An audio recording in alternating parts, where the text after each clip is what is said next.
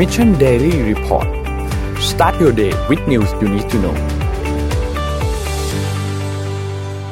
สวัสดีครับยินดีต้อนรับเข้าสู่ Mission Daily Report นะครับวันนี้วันที่ 2 กรกฎาคม 2020 นะครับอยู่กับเรา 3 คนตอน 7 โมงเช้าเหมือนเคยนะครับ วันนี้ขอเริ่มกันที่ตัวเลขเหมือนเดิมนะครับ ตัวเลขนะครับมีขอภาพ N1 ครับ ภาพ N1 นะครับจอห์นฮอปกินส์รายงานตัวเลขผู้ติดเชื้อทั่วโลกตอนนี้นะครับ 10 ล้าน 59,749 คนนะครับ ตัวเลขผู้เสียชีวิตตอนนี้อยู่ที่ 512,114 คน แล้วก็ตัวเลขผู้ที่รักษาหายแล้วนะครับ อยู่ที่ 5 ล้าน 386,094 คนครับ ไปดูตัวเลขในไทยบ้างครับ ภาพ N2 ครับ ตัวเลขในไทยนะครับเมื่อวานนี้ทางด้านสบครายงานพบผู้ติดเชื้อเพิ่มเติม 2 คนนะครับทั้ง 2 คนเป็นผู้ที่เดินทางกลับจากต่างประเทศ แล้วก็อยู่ในสเตทควอนตีนะครับรวมแล้วเนี่ยสะสม 3,173 คน ตัวเลขผู้เสียชีวิตเมื่อวานไม่มีเพิ่มเติมนะครับยังคงอยู่ที่ 58 คนนะครับแล้วก็เมื่อวานนี้เนี่ยมีรักษาหายเพิ่ม 3 คนนั่นเท่ากับว่ามี 56 คนที่กำลังรักษาตัวอยู่ที่โรงพยาบาลนะครับตอนนี้เท่ากับว่าเป็นวันที่ 37 หรือ 38 แล้วนะครับที่ไม่พบผู้ติดเชื้อภายในประเทศนะครับ ถือเป็นสัญญาณที่ค่อนข้างดีนะครับ แล้วก็เมื่อวานนี้เป็นวันแรกที่ผับบาร์เปิดด้วยนะนะครับ ก็ระมัดระวังครับใช้ชีวิตกันอย่างระมัดระวังมากขึ้นนะครับ แล้วก็อย่างที่นายแพทย์ทวีสินกล่าวทุกครั้ง หลังจากที่แถลงนะก็คือกาดอย่าตกนะครับ ให้ระมัดระวังตัวไว้ก่อนเพราะว่าเชื้อไวรัสก็มีความเป็นได้เป็นไปได้ว่าอาจจะยังมีอยู่นะครับ ทีนี้เมื่อวานนี้เนี่ย ทางด้านดรเทสโรสอัพฮานนกราเบเยซูสนะครับซึ่งเป็นผู้อำนวยการใหญ่ขององค์การอนามัยโลกเนี่ยเขาก็ได้ออกมากล่าวนะครับว่าตอนนี้เนี่ยยังไม่ใช่จุดที่แย่ที่สุดของการระบาดนะครับ the worst is yet to come นะครับก็คือยังมีความเป็นไปได้ที่จะเจอหนักกว่านี้นะครับเพราะว่าหลาย ๆ ประเทศเริ่มที่จะมีการผ่อนคลาย แล้วก็เริ่มที่จะไม่ค่อยให้ความร่วมมือเท่าไหร่นักนะครับ เดี๋ยววันนี้มีเคสที่จะเล่าให้ฟังเดี๋ยวให้พี่แท็บพูดถึงสแตทแล้วก็สรุปข่าวก่อนครับ ก็จริง ๆ วันนี้ต้องบอกว่า ข่าวค่อนข้างจะเนื้อหาข่าวก็ดูหนักหนาสาหัสพอสมควรนะฮะผมก็เลยเอา stat แบบสบายๆมาเล่าให้ฟังก่อนเดี๋ยวจะหาว่าไม่มีข่าวสบายเลยนะฮะการข่าวมันอะไรเหรอเอ้า stat มานะฮะผ่านมาหนึ่งทศวรรษที่ผ่านมาเนี่ยเพลงอะไรถูกสตรีมมิ่งเยอะที่สุดน่าสนใจไหม เออตอนนั้นเข้าท่าเลยเออไหมบอกแล้วต้อง stat นี้มาก่อนนะฮะพอรู้นี่ข่าวหนักนะครับ Shape of You นะครับ Ed Sheeran นะเห็นไหมว่าในในในห้าเพลงนี้เนี่ย Ed Sheeran ได้ไปถึงสองเพลงเลยนะอ่านะครับต้องถือเป็นนักร้องแห่งยุคจริงๆครับนะฮะอีกเพลงนึงที่ผมเชื่อว่าหลายคนเนี่ยก็ฟังบ่อยมากก็คือ Closer ของ The Chainsmokers นะฮะแล้วก็วัน One Dance Rockstar เป็นอีกสองเพลงนะครับ ถ้ามาดูฝั่ง artist บ้างนะฮะเอาฝั่งผู้หญิงก่อนนะครับ อันดับหนึ่งนี่ต้องบอกว่าแน่นอนร้อนแรงที่สุดในทศวรรษที่ผ่านมา Ariana Grande นะครับ ตามมาด้วยรีฮาน่านะฮะ Taylor Swift Sia แล้วก็บียองเซ่นะครับจะเห็นว่าใน 5 คนนี้เนี่ยหลายคนก็เริ่มไปทำธุรกิจอย่างอื่นบ้างแล้วนะบียองเซ่ก็ทำเรียนาก็ทำนะทำไม่ค่อยร้องเพลงขายขายของขายของได้เงินเยอะกว่าครับนะฮะ ฝั่งผู้ชายครับ Drake ฮะ Drake นี่ก็มาดังช่วงหลังๆนี่หนักจากหนักมากอย่างที่บอกนะครับ Ed Sheeran ต้องบอกว่าเป็นน่าจะเป็นนักร้องแห่งทศวรรษจริงๆนะครับ Post Malone Eminem แล้วก็ The Weeknd นะครับ Eminem นี่แบบทำไมดูได้นานมากเนาะ Eminem นี่แบบนานมากนานมากนะอะข่าวถัดไปนะฮะ stat นี้เบาจริงเลยนะฮะเพลงอะไรถูก cover มากที่สุด อ่า ตั้งแต่มีมานะครับ Yesterday อ๋อเหรอนะครับ421 เวอร์ชันนะคุณคิดดูดินะฮะ The Beatles ไปสามโอ้ The Beatles ไปสามแล้วอะไปสามอันดับเลยนะครับ เพราะฉะนั้นก็ต้องต้องบอกว่าถ้ามองกันเป็นแบบภาพรวมตลอดกาลก็ต้องยกให้ The Beatles จริงๆนะ421 เวอร์ชันน่ะนี่นี่คือไม่ใช่คุณมา cover เล่นเองใน YouTube ไม่ใช่นะนี่คือออกเป็นเป็นนี่คือ cover เป็นเรื่องเป็นราวนะฮะอ่าคือไปซื้อลิขสิทธิ์มาแบบนี้เป็นต้นเนี่ยนะครับ ทีนี้มาให้ดูว่า 20 ปีที่ผ่านมาของวงการเพลง คือผมผมผมเล่าอย่างนี้ก่อนว่าสแตทภาพถัดไปเลยนะฮะคือวงการเพลงเนี่ยมันเป็นของที่ ผมว่ามันเป็นวงการที่สร้างความทรงจำหรือเมมโมรีกับคนเยอะมากใช่ใช่เขาบอกมันมีของสองอย่างนะ ที่เวลาได้ยินหรือได้กลิ่นแล้วเนี่ย คุณจะนึกย้อนว้าบกลับไปถึงเวลานั้นได้ อันหนึ่งคือเพลง อันที่สองก็คือเนี่ยฮะน้ำหอมอะไรต่างๆนานาแต่ว่าเพลงเป็นตัวกระตุ้นที่ดีกว่า บางเพลงปุ๊บเนี่ยฟังปุ๊บเนี่ยนึกถึงม .5 อะไรเงี้ยมันจะมีแบบโมเมนต์ต่าง ๆนานาใช่ไหมครับแต่ว่า 20 ปีที่ผ่านมานี้เนี่ยนะครับ เรามาดูนะฮะ 20 ปีที่แล้วเนี่ย คือถามว่าธุรกิจไซซิ่งเป็นยังไงต้องบอกว่าเล็กลงนิดหนึ่งถ้าดูคลื่นทั้งหมดเราจะเห็นว่า 20 ปีที่แล้วคือปี 2001 ปีที่ผมเรียนหนังสือจบจากมหาลัยเนี่ย ไม่มีแทบไม่มีการขายดิจิตอล format เลยนะอืมนะเป็นปีที่ Apple เพิ่งปล่อย iPod ออกมา ซึ่งก็คนก็ใช้ไม่ได้เยอะในตอนแรกนะครับ แล้วเห็นไหมฮะ ค่อยๆดิจิตอลค่อยๆ กินปุ๊บปุ๊บปุ๊บปุ๊บมาไอ้สีน้ำเงินนี่คือดิจิตอลนะฮะแต่ว่ามันมากระโดดเยอะจริงๆเนี่ยคือสีเหลืองฮะสตรีมมิ่ง Spotify เนี่ยเริ่ม launch เมื่อ 9 ปีที่แล้วนะฮะนี่ก็คือการเปลี่ยนแปลง อันนี้เป็นเป็นสิ่งที่ เวลาในนักคำถามนักการตลาดเขาบอกว่าคุณขายอะไรให้ลูกค้าจำได้ไหมครับมีอืมคนหนึ่งนักเศรษฐศาสตร์คนหนึงแกบอกว่าชื่อผมจำชื่อแกไม่ได้ละที่บอกว่าไม่เคยมีลูกค้าอยากได้สว่านนะลูกค้าอยากได้รูจากสว่านต่างหากอืมอืมอันเนี้ยไม่เคยมีใครอยากได้เนื้อเพลงออกไอ้ยตัวเพลงออกตัวแบบซีดีอะซีดีหรืออะไรอย่างเงี้ย อยากได้เพลง อืมอันนี้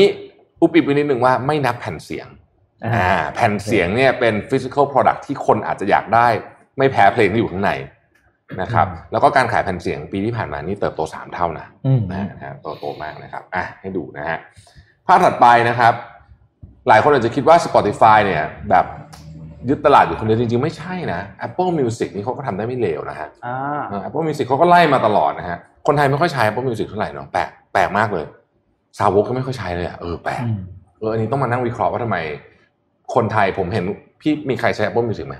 ผมใช้แล้วผมเลิกไปแล้วเลิกต้องเลิใช้แล้วเหมือนกัน Spotify เออใช้ Spotify เหมือนกันอืมซึ่งอันนี้แปลกมากปกติ service ของ Apple เนี่ยสาวกต้องใช้ดิอ่านะแต่ที่อื่นก็ใช้ใช้กันนะฮะก็ตามมาห่างๆนะประมาณกินสองเท่าครึ่งนะฮะเอากระโดดมันแบบโอ้วันนี้เรื่องแบบเบามากเลย statถ้าถัดไปฮะ ตอนนี้หนึ่งในของส่งออกที่เป็นธุรกิจใหญ่มากของเกาหลีคือเครื่องสำอางอืมนะ คำถามก็คือว่าประเทศไหนชอบเครื่องสำอางเกาหลีมากๆนะครับแน่นอนประเทศเขาต้องชอบก่อนนะฮะครับผมเอาแต่อันนี้สำคัญมากนะครับ ถ้าธุรกิจภายในประเทศทำได้ไม่ดีอืมคุณออกนอกประเทศยากมากใช่ไหมแต่เขาส่งออกไปที่ฟิลิปปินส์สิงคโปร์เวียดนาม ประเทศไทยเองเนี่ย ถ้าไปถามเฉพาะสุภาพสตรีเนี่ย50% prefer แบรนด์เกาหลีนะเยอะมากนะครับอืมเยอะมากนะฮะฮ่องกงอินโดนีเซียแล้วก็ประเทศจีน จริงๆประเทศจีนเนี่ย ผมว่า อาจจะขายดีกว่านี้ ถ้าไม่มีเรื่องกันนิดหน่อยมันกระทบกระทั่งกันบ่อยนะฮะภาพสุดท้ายก็ยังคงเป็นภาพที่เบาอยู่นะฮะคือมันมีคำถามใน inbox วันก่อนเลยไปหานี่มาให้ฮะถามว่า เอ๊ะวลาดิเมียร์ปูตินเนี่ยอยู่ในตำแหน่งมาตั้งแต่เมื่อไหร่นะฮะก็ต้องบอกว่าจริงๆอยู่มานานนานนานนานมากแล้วนะฮะนานมากฮะผมมีวันนั้นเราคุยจนกันจนได้มันบอกว่าจะอยู่ถึง 2036ครับใช่ไหมอายุ 83ฮะถ้าอยู่ถึงตอนนั้น ถ้าอยู่ 2036 นี่ตอนนั้นนี่ผมว่ารถขับเองทั้งเมืองแล้วอะ นึกออกไหมฮะแต่ปูตินก็ยังอยู่นะครับ ดูท่าทางแล้วนะฮะนี่คำถามก็คือว่าเอาแล้วก่อนอันนี้ไปอยู่ไหนมาคืออย่างนี้ปูตินเนี่ยมีการเว้นวรรคนะครับ การเป็นตำแหน่งประธานาธิบดี โดยการสลับตัวเองลงมาเป็นนายกรัฐมนตรีอืมเราให้นายกรัฐมนตรีชื่ออะไรนะจำชื่อไม่ได้นะอะไรสักคนหนึ่งนั่นแหละขึ้นไปมาเป็นเป็นประธานาธิบดี แต่ตัวเองกุมหน้าจอยู่อืมเพื่อให้มันถูกกับรัฐธรรมนูญ จริงๆอาจจะใช้วิธีนี้อีกหลังจาก2036ก็ได้นะอืมปูตินอาจจะอยู่ถึง2050ก็ได้นะครับเราเล่นเราเล่น คงไม่ขนาดนั้นนั่นแหละเออเออแต่ว่า 2036นี่ก็พีคมากแล้วนะอืมอืมนะฮะอ้าวที่เอาสแตทแบบเฮฮามาวันนี้ทั้งหมดก็อะเพื่อที่จะค่อยๆจะต่อปูทางเรื่อยสู่ต่ข่าอวในเรื่องท่านปูตินเลยแล้วนะครัอ่าบถ้าเราเมื่มีอเรื่วาอนงนี้ปูตินดีอ่าโอเคที่รัสเซียเนี่ยก็มีก็ตัวตัวตัววลาดิเมียร์ปูตินเองเนี่ยแหละครับ ก็ออกมาให้ข่าวครับ เกี่ยวกับเรื่องนโยบายภาษี การเก็บภาษีของรัสเซียนะครับ ซึ่งนโยบายเนี้ยต้องถือว่า ต้องเรียกว่าฟังแล้วอาจจะถูกใจคนจนนะ เพราะว่า รัสเซียออกมาบอกว่าจะเริ่มนำนโยบายการเก็บภาษีแบบ progressive ไปใช้กับคนรวย คือปกติเนี่ยรัสเซียเนี่ยเป็นการเก็บแบบ fix rate นะครับ อยู่ที่สิบห้าเปอร์เซ็นถึงสามสิบเปอร์เซ็นแล้วแต่ แล้วทีนี้เนี่ยต่อไปเนี่ยคือจะขึ้นภาษีคนรวยอะใช้คำง่ายๆแล้วกันอืมเพื่อนำรายได้มาชดเชยในส่วนที่รัฐบาลจะต้องจ่ายไปในการอุ้มเศรษฐกิจช่วงโคโรนาไวรัสนี่แหละ ปัจจุบันนี้เนี่ย รัสเซียเนี่ยเก็บภาษีอยู่เขาบอกว่าหลายคนบอกว่าเนี่ยยังรู้สึกไม่ค่อยเป็นธรรมเท่าไหร่ คือเขาเป็นธรรมในแง่เก็บทุกคนอืมแต่คนจนคนรวยดันเสียในเลทที่ใกล้เคียงกันครับนะครับ ซึ่งอันเนี้ยนะเขาบอกว่าปูตินมาแปลก เพราะว่ามาประกาศเรื่องนี้ก่อนจะปีนี้เขามีเลือกตั้งถูกไหมเอ้ยเขาจะใช่ใช่ใช่อ่าแล้วมีเขาบอกในเรื่องแก้รัฐธรรมนูญอ่าการรัฐธรรมนูญเนี่ยเอออ่าว่าเอ๊ะทำไมทำไมถึงมาประกาศเรื่องนี้ตอนนี้อะไรเงี้ยแต่เขาก็บอกว่าจริงๆแล้วเนี่ยคือมองเพราะว่าต้องการจะ เอาใจฐานเสียงส่วนใหญ่ ประชาชนส่วนใหญ่ของประเทศไม่ให้ออกมาคัดค้านว่าเขาเนี่ยเอื้อผลประโยชน์ให้กับกลุ่มคนบางคนนะครับอืมแล้วก็ตัวเองเอ่อตัวปูตินก็ยังออกมาบอกว่ามาตรการความช่วยเหลือในเรื่องเศรษฐกิจเนี่ยกับเจ้าเรื่องโควิด -19 ก็ยังมีต่อไปนะครับ อย่างอย่างเช่น ครอบครัวที่มีเด็กอายุต่ำกว่า 16 ลงมาจะได้เงินช่วยเหลือ 10,000รูเบิลหรือประมาณ 145 เหรียญสหรัฐต่อไปอีก 3 เดือนอืมนะแล้วก็มีเงินอัดฉีดเข้าระบบอีก 1 0 0 0 0แสนล้านรูเบิลนะครับหรือประมาณ 1,500 ล้านเหรียญสหรัฐเนี่ยเพื่อช่วยเศรษฐกิจตามเงื่อนไขเดิมนะคือห้ามเลิกจ้างอืมเนี่ยอันนี่เขาบอกเขายังจะต่อไปอีก 3 เดือนนะ คือเรียกว่าอัดกันสุดฤทธิ์อะน่าจะเพราะเรื่องนี้แหละน่าจะพอเรื่องนี้เรื่องนี้แหละเออคือเอาใจคือไม่สนใจคนรวยแล้วไงตอนนี้เขาถือว่าคนส่วนใหญ่คนที่จะไอ้นี่เขา น่าสนใจครับดูว่าจะเป็นยังไงต่อไปกับการจะตัดสิผ่านนใจไหมครั้งแต่นี้ผขมองว่าปูติผ่านนอะผมว่าผ่ผ่านน่าจะผ่านอยู่แล้วดูแล้วเดี๋ยวรอดูรอรอดูการอืมนับคะแนนเพราะว่าลงอืมรู้สึกลงถึงเมื่อถึงเมื่อวานวันสุดท้ายวันที่หนึ่งอืมนะครับสำนักข่าวเขาต่างๆเขาวิเคราะห์ว่าผ่านแน่ครับไม่มีปัญหาน่านะจะฮะน่าจะไม่มีปัญหา ไม่รู้ไม่รู้เอาเราจะเอาอะไรไปค้านอะอ่าอืมก่อนก่อนจะเข้าสองข่าวใหญ่ของวันนี้เนี่ยผมขอพาไปฟังข่าวต่างๆ จากรอบโลกก่อนนะครับอืมแล้วเดี๋ยวสองข่าวใหญ่นี้เชื่อว่าถ้าเราทั้งสามคนก็มีมุมเกร็ด มาเล่าให้ฟังนะครับว่าเป็นข่าวใหญ่จริงๆนะครับได้ครับอะไปที่ญี่ปุ่นนะครับเมื่อวานนี้ญี่ปุ่นนี่นะครับ มีตัวเลขผู้ติดเชื้อใหม่ 67 คนนะฮะต้องบอกว่าเป็นตัวเลขสูงสุดตั้งแต่ยกเลิกการประกาศสภาวะฉุกเฉินนะฮะซึ่งก็ทำให้คนค่อนข้างจะวิตกกังวลกันทีเดียวนะฮะคลัสเตอร์ใหม่นี้เกิดขึ้นในเอ่อเอ่อร้านขายเหล้าฮะอืมนะฮะต้องต้องระวังไว้ให้ดีนะฮะแล้วก็เป็นคนหนุ่มสาวด้วยนะครับ เป็นคนหนุ่มสาวด้วยทำให้ตัวเลขผู้ติดเชื้อเกิน 50 คนเนี่ย ติดต่อกันมา 6 วันแล้วนะครับ ที่โตเกียวนะฮะอืมรัฐบาลญี่ปุ่นก็เริ่มค่อนข้างจะมีปัญหานิดหน่อยเมื่อวานตัวเลขนักท่องเที่ยวเอ่อของอินโดนีเซียนะครับ ประกาศออกมาแล้วนะครับ ลดลง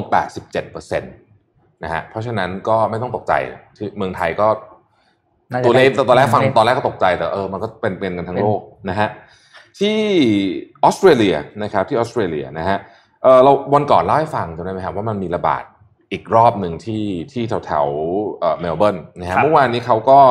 เอ่อทำมาตรการล็อกดาวน์ใหม่ในบริเวณชานเมืองเมลเบิร์นซึ่งจะกระทบกับคนประมาณสักสามแสนคนเนี่ยนะครับเอ่อเริ่มเริ่มเมื่อคืนนะฮะเริ่มเมื่อคืนแล้วก็เอ่อตอนนี้ออสเตรเลียเนี่ยก็เริ่มกังวลถึง second wave จริงๆออสเตรเลียต้องเป็นต้องบอกว่าเป็นหนึ่งในประเทศใหญ่ที่ดูแลเรื่องนี้ได้ค่อนข้างดีนะครับ ปัจจุบันนี้มีเคสทั้งหมด 7,830 เคสและเคสและมีผู้เสียชีวิต 104 คนนะครับอืม รัฐบาลญี่ปุ่นนะฮะโดยเลขาธิการคณะรัฐมนตรีนะครับโยชิฮิเดะสุกะนะฮะบอกว่า จริง ๆ แล้วเนี่ยโอกาสกลับมาประกาศเรื่องของเออใช้คำว่าเรื่องของเอ่อ state of emergency อะคือเรื่องเออสภาวะฉุกเฉินเนี่ยคงจะยากนะครับอืมแต่ว่าอืมไม่แน่เหมือนกัน ถ้าเกิดว่าตัวเลขเนี่ย เยอะขึ้นมาก ๆ ก็มีโอกาสนะฮะ เกาหลีใต้เมื่อวาน 50 คนนะครับเยอะขึ้นจากวันก่อนเล็กน้อยนะฮะอันนี้เป็นข่าวหนึ่งที่น่าสนใจมาก บริษัทที่มีมูลค่ามากที่สุดของจีน อ่าอืมคิดว่าเป็นบริษัทอะไรฮะน่าจะน่าจะเทนเซ็นป่ะไม่ใช่ไม่ใช่ไม่ใช่พวกนั้นด้วยนะฮะไม่ใช่ลีบาบาไม่ไม่ใช่ไม่ใช่รีบาด้วย บริษัทที่มีมูลค่ามากที่สุดของจีนก่อนหน้านี้คือ ICBC ครับแบงก์อ่าแบงก์ Bank อ่านนะฮะ Industrial and Commercial Bank of China ที่น่าสนใจคือเพิ่งโดนโค่นโค่นแชมป์ครับ ครับ โดยบริษัท ไม่มีทางเราถูกแน่นอน เหมาไทยฮะเหมาไทยขายเหล้าอะครับอะอ่าฮะ ตอนนี้เนี่ยเป็นงงไหมงงงงไหมโอ้เออ นี่คุณอย่าดูถูกว่าคนจีนเขากินกันโดไอเหมาไถเนี่ยนะฮะดุเดือดมากนะครับใครใครเคยไปเมืองจีนจะนึกออกผมคือคือผมผมผมแยกไม่ออกนะ แต่ผมอืมรู้ว่ามันมีหลายรุ่นมากมีรุ่นไอ้ขวดขาวๆอะ แล้วถ้าเกิดคุณไปกินข้าวกับลูกค้าจีนเนี่ยคุณจะต้องได้กินอันนี้แน่นอนล้านเปอร์เซ็นต์นะฮะคือเขาไม่เสิร์ฟอย่างอื่นให้คุณกินแล้วเขาก็จะกินให้คุณกินก่อน ก่อนกินข้าวอ่าเขาจะไม่เสิร์ฟข้าวให้คุณกินก่อนนะฮะกินไปสักแบบสามแก้วเล็กๆเนี่ยอืมคุณก็เริ่มชาได้ที่แล้วนะฮะเหมาไถกลายเป็นบริษัทเริ่มที่ช้ามูลค่าเยอะที่สุดเหรอในจีนนะครับตอนนี้โอ้นะเหรฮะอเออเออเออโตเกียวดิสนีย์นะครับ กลับมาเปิดแล้วเมื่อวานนี้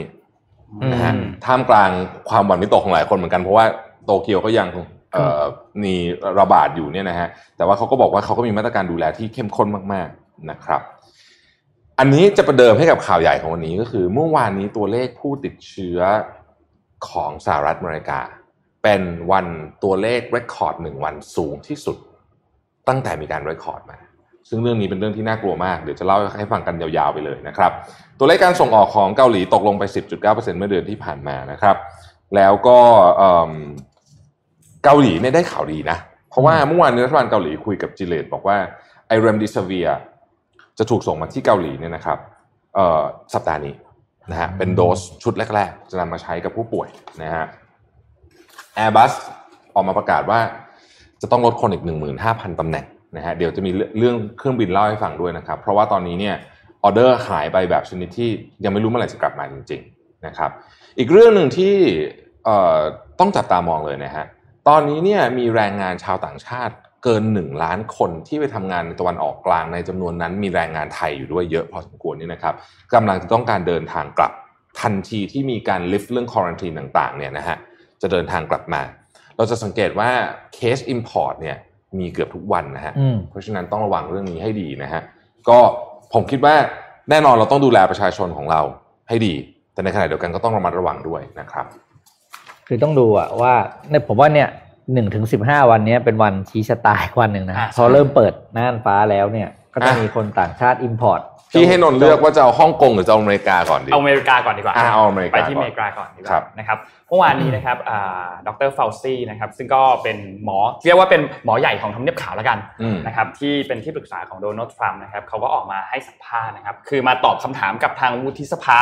นะครับก็มีหลายคำถามเหมือนกันนะครับทีนี้คำถามที่น่าสนใจมาจากอลิซาเบธวอร์เรนครับอลิซาเบธวอร์เรนเนี่ยก็เป็นหนึ่งในแคนดิเดตคนหนึ่งที่ตอนแรกเนี่ยลงแข่งที่จะชิงตำแหน่งสมัครประธานาธิบดีจากพรรคเดโมแครตใช่ไหมครับทีนี้เธอเองเนี่ยก็เป็นวุฒิสภาวุฒิสมาชิกนะครับจากรัฐแมสซาชูเซตส์นะครับเขาถามว่าเธอถามว่านะครับตอนนี้เนี่ยสหรัฐเนี่ยกำลังไปในทิศทางที่ถูกต้องหรือเปล่า ในการที่ควบคุมการระบาดนะครับ ซึ่งดรเฟาซี่นะครับตอบแบบนี้เลยนะครับ ตัวเลขที่คุณเห็นน่ะก็น่าจะบอกแล้วล่ะว่าเราไปถูกทางหรือเปล่า well I think the numbers speak for themselves นะครับตัวเลขที่คุณเห็นก็น่าจะบอกแล้วนะฮะเขาก็บอกว่าตอนนี้เนี่ยเขาค่อนข้างกังวลมาก และเขาก็ไม่พอใจมากเกี่ยวกับในดิเรกชันที่เรากำลังเดินทางไปอยู่นะครับ ตอนนี้เนี่ยคุณก็เห็นอยู่ว่าเรากำลังเดินทางไปผิดทางนะครับ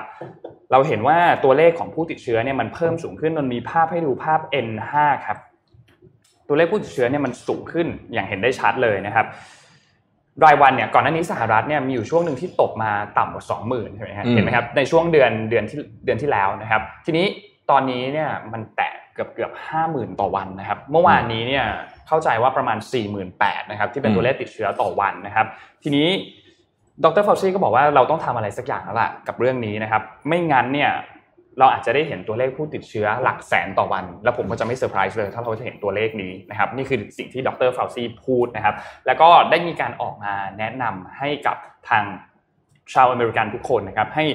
ถ้าคุณไม่ทำ social distancing หรือใส่หน้ากากอนามัยเวลาออกไปในพื้นที่สาธารณะให้ความร่วมมือแบบนี้เนี่ยการระบาดก็จะยิ่งรุนแรงขึ้นไปอีกนะครับ ดรเฟาซี่ไม่ได้พูดถึงในเรื่องของการที่จะมีการปิดเมืองอีกครั้งหนึ่งหรือปิดเศรษฐกิจอีกครั้งหนึ่งแต่ไปพูดถึงในมุมของการรับมือว่าเราจะทำยังไงดีนะครับ แล้วก็มีการออกมาแนะนำให้กับทาง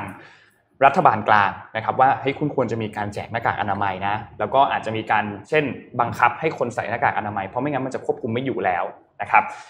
เคสที่เกิดขึ้นตอนนี้ในสหรัฐเนี่ยต้องบอกว่า 50%นะครับ มาจาก 4 รัฐหลักๆ ก็คือฟลอริดาแคลิฟอร์เนียเท็กซัสแล้วก็อาริโซนานะครับดรเฟาซี่บอกว่าผมไม่สามารถที่จะมานั่งคาดการณ์ให้คุณได้เป๊ะหรอกว่ามันจะเป็นยังไง แต่ผมบอกได้เลยเละเทะแน่นอน หลังจากนี้มันจะยุ่งเหยิงมากๆแน่นอน นี่คือสิ่งที่ดรเฟาซี่พูดนะครับเขาบอกว่าตอนนี้คุณก็เห็นแล้วเรามีเคสมากกว่า4 0,000ต่อวันนะครับ ก็หนักจริง ๆสำหรับที่สหรัฐนะครับ พี่ทัศน์มีอะไรเสริมไหมครับ ขออนุญาตเสริมนนท์นะฮะเมื่อวานเมื่อกี้นนท์บอกว่าแคลิฟอร์เนียเท็กซัสฟลอริดาอาริโซนานะครับสี่รัฐนี้รวมๆกันเนี่ยนะฮะมากกว่า 50%มากกว่า 50%ของเคสใช่ไหมใช่แต่ประเด็นมันคืออย่างนี้ครับไอ้สี่รัฐนี้เนี่ยเป็นสี่รัฐที่ถ้า generate GDP นะรวมกันสี่รัฐนี้เนี่ยประมาณหนึ่งในสามของสหรัฐนะฮะ หรืออาจจะเกินนั้นนิดนิดด้วยซ้ำนะฮะเพราะฉะนั้นเนี่ยหมายความว่าตอนนี้เนี่ยไอ้รัฐที่มีปัญหาทั้งสี่รัฐผมทวนอีกทีนะฮะแคลิฟอร์เนียเท็กซัสฟลอริดาและแอริโซนาเนี่ยคือรัฐเศรษฐกิจสำคัญทั้งสิ้นนะวันนี้เนี่ยผมมาเล่าให้ฟังนะครับ ผ่าน report ฉบับหนึ่งจาก Financial Times ซึ่งเขาลงไปคุยกับคนในพื้นที่คือคุณหมอครับอืมเวลาเราบอกว่าที่ที่มันจะมีปัญหาเนี่ยมันดูที่อะไรฮะอันหนึ่งตัวเลขอันหนึ่งที่เรากลัวที่สุดก็คือเตียง ICU เต็มอืมครับถูกไหมฮะอะวันนี้จะมาเล่าให้ฟังว่า สี่รัฐนี้เนี่ยเกิดอะไรขึ้นบ้างในโรงพยาบาลนะครับ เริ่มกันที่อาริโซนาก่อนเลยครับ ที่อาริโซนาณขณะนี้เนี่ยนะครับตัวเลขอย่างเป็นทางการเนี่ยเตียง ICU เนี่ยใช้อยู่ที่ 88เปอร์เซ็นต์นะฮะ88เปอร์เซ็นต์นะครับ ซึ่งเอ่อควอเลคอนซี่เนี่ยเขาเป็นเอ่อคุณหมอที่ดูแลโรงพยาบาลขนาดใหญ่ในฟินิกซ์เนี่ยบอกว่าตัวเลข ICU แบบนี้เนี่ยเขาไม่สบายใจเลย เพราะว่า จริง ๆ เวลาบอกว่า 88%เนี่ยคือมันมีเหตุการณ์ฉุกเฉินได้ทุกเมื่อ เขายกตัวอย่างบอกว่าสมมุติว่าเกิดอุบัติเหตุใหญ่นะรถชนใหญ่ๆเนี่ยแค่นี้ทีเดียวเนี่ยก็อาจจะทำให้โรงพยาบาลในเมืองบางเมืองในอาริโซนาเนี่ยเต็มทะลุ 100%ไปได้ง่าย ๆ อยู่แล้วอืมนะฮะเอ่อคุณหมอบอกว่าตอนนี้เนี่ยสิ่งที่เราเริ่มเห็นในบางโรงพยาบาล 88%คือเฉลี่ยนะ88%นี่คือเฉลี่ย แต่ในบางโรงพยาบาลเนี่ย คนที่ควรจะอยู่ใน ICU เนื่อง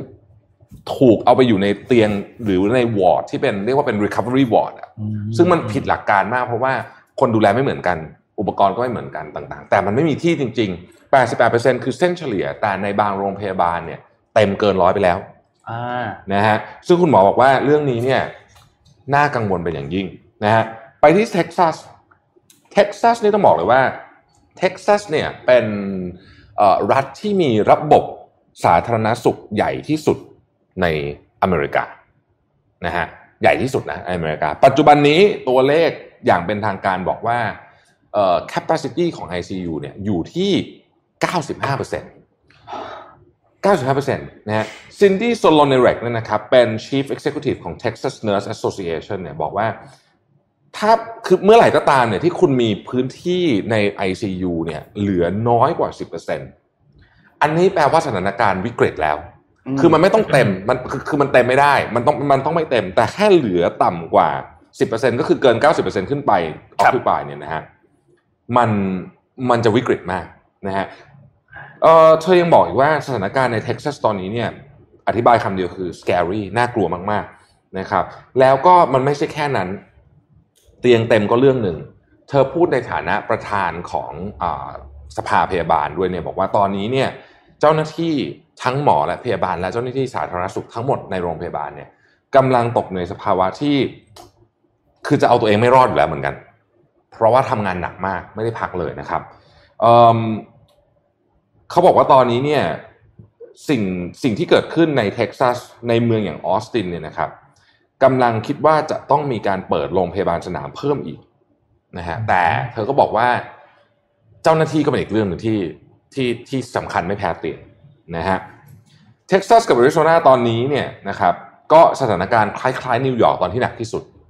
นะฮะแต่เขาบอกว่าตอนนั้นเนี่ยนิวยอร์กปิดเมืองทั้งหมดเข้มข้นกว่านี้จำได้ไหมเมื่อสองเดือนที่แล้วนี่ครับนิวยอร์กปิดเมืองตอนนั้นเนี่ยเตียงล้นเหมือนกัน แต่ไม่แต่นิวยอร์กไม่มีเคสจากเรื่องอื่นเลยอืม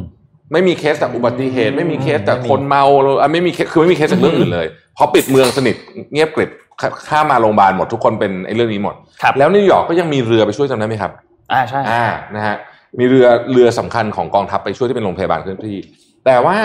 สถานการณ์ในเท็กซัสกับแอริโซนามันไม่เหมือนนิวยอร์กตอนนั้น เพราะตอนนี้เมืองก็กิจกรรมก็ดำเนินไปค่อนข้างจะปกติอืมมันก็เลยมีเคสอย่างอื่นเข้ามาด้วยอืมนะฮะ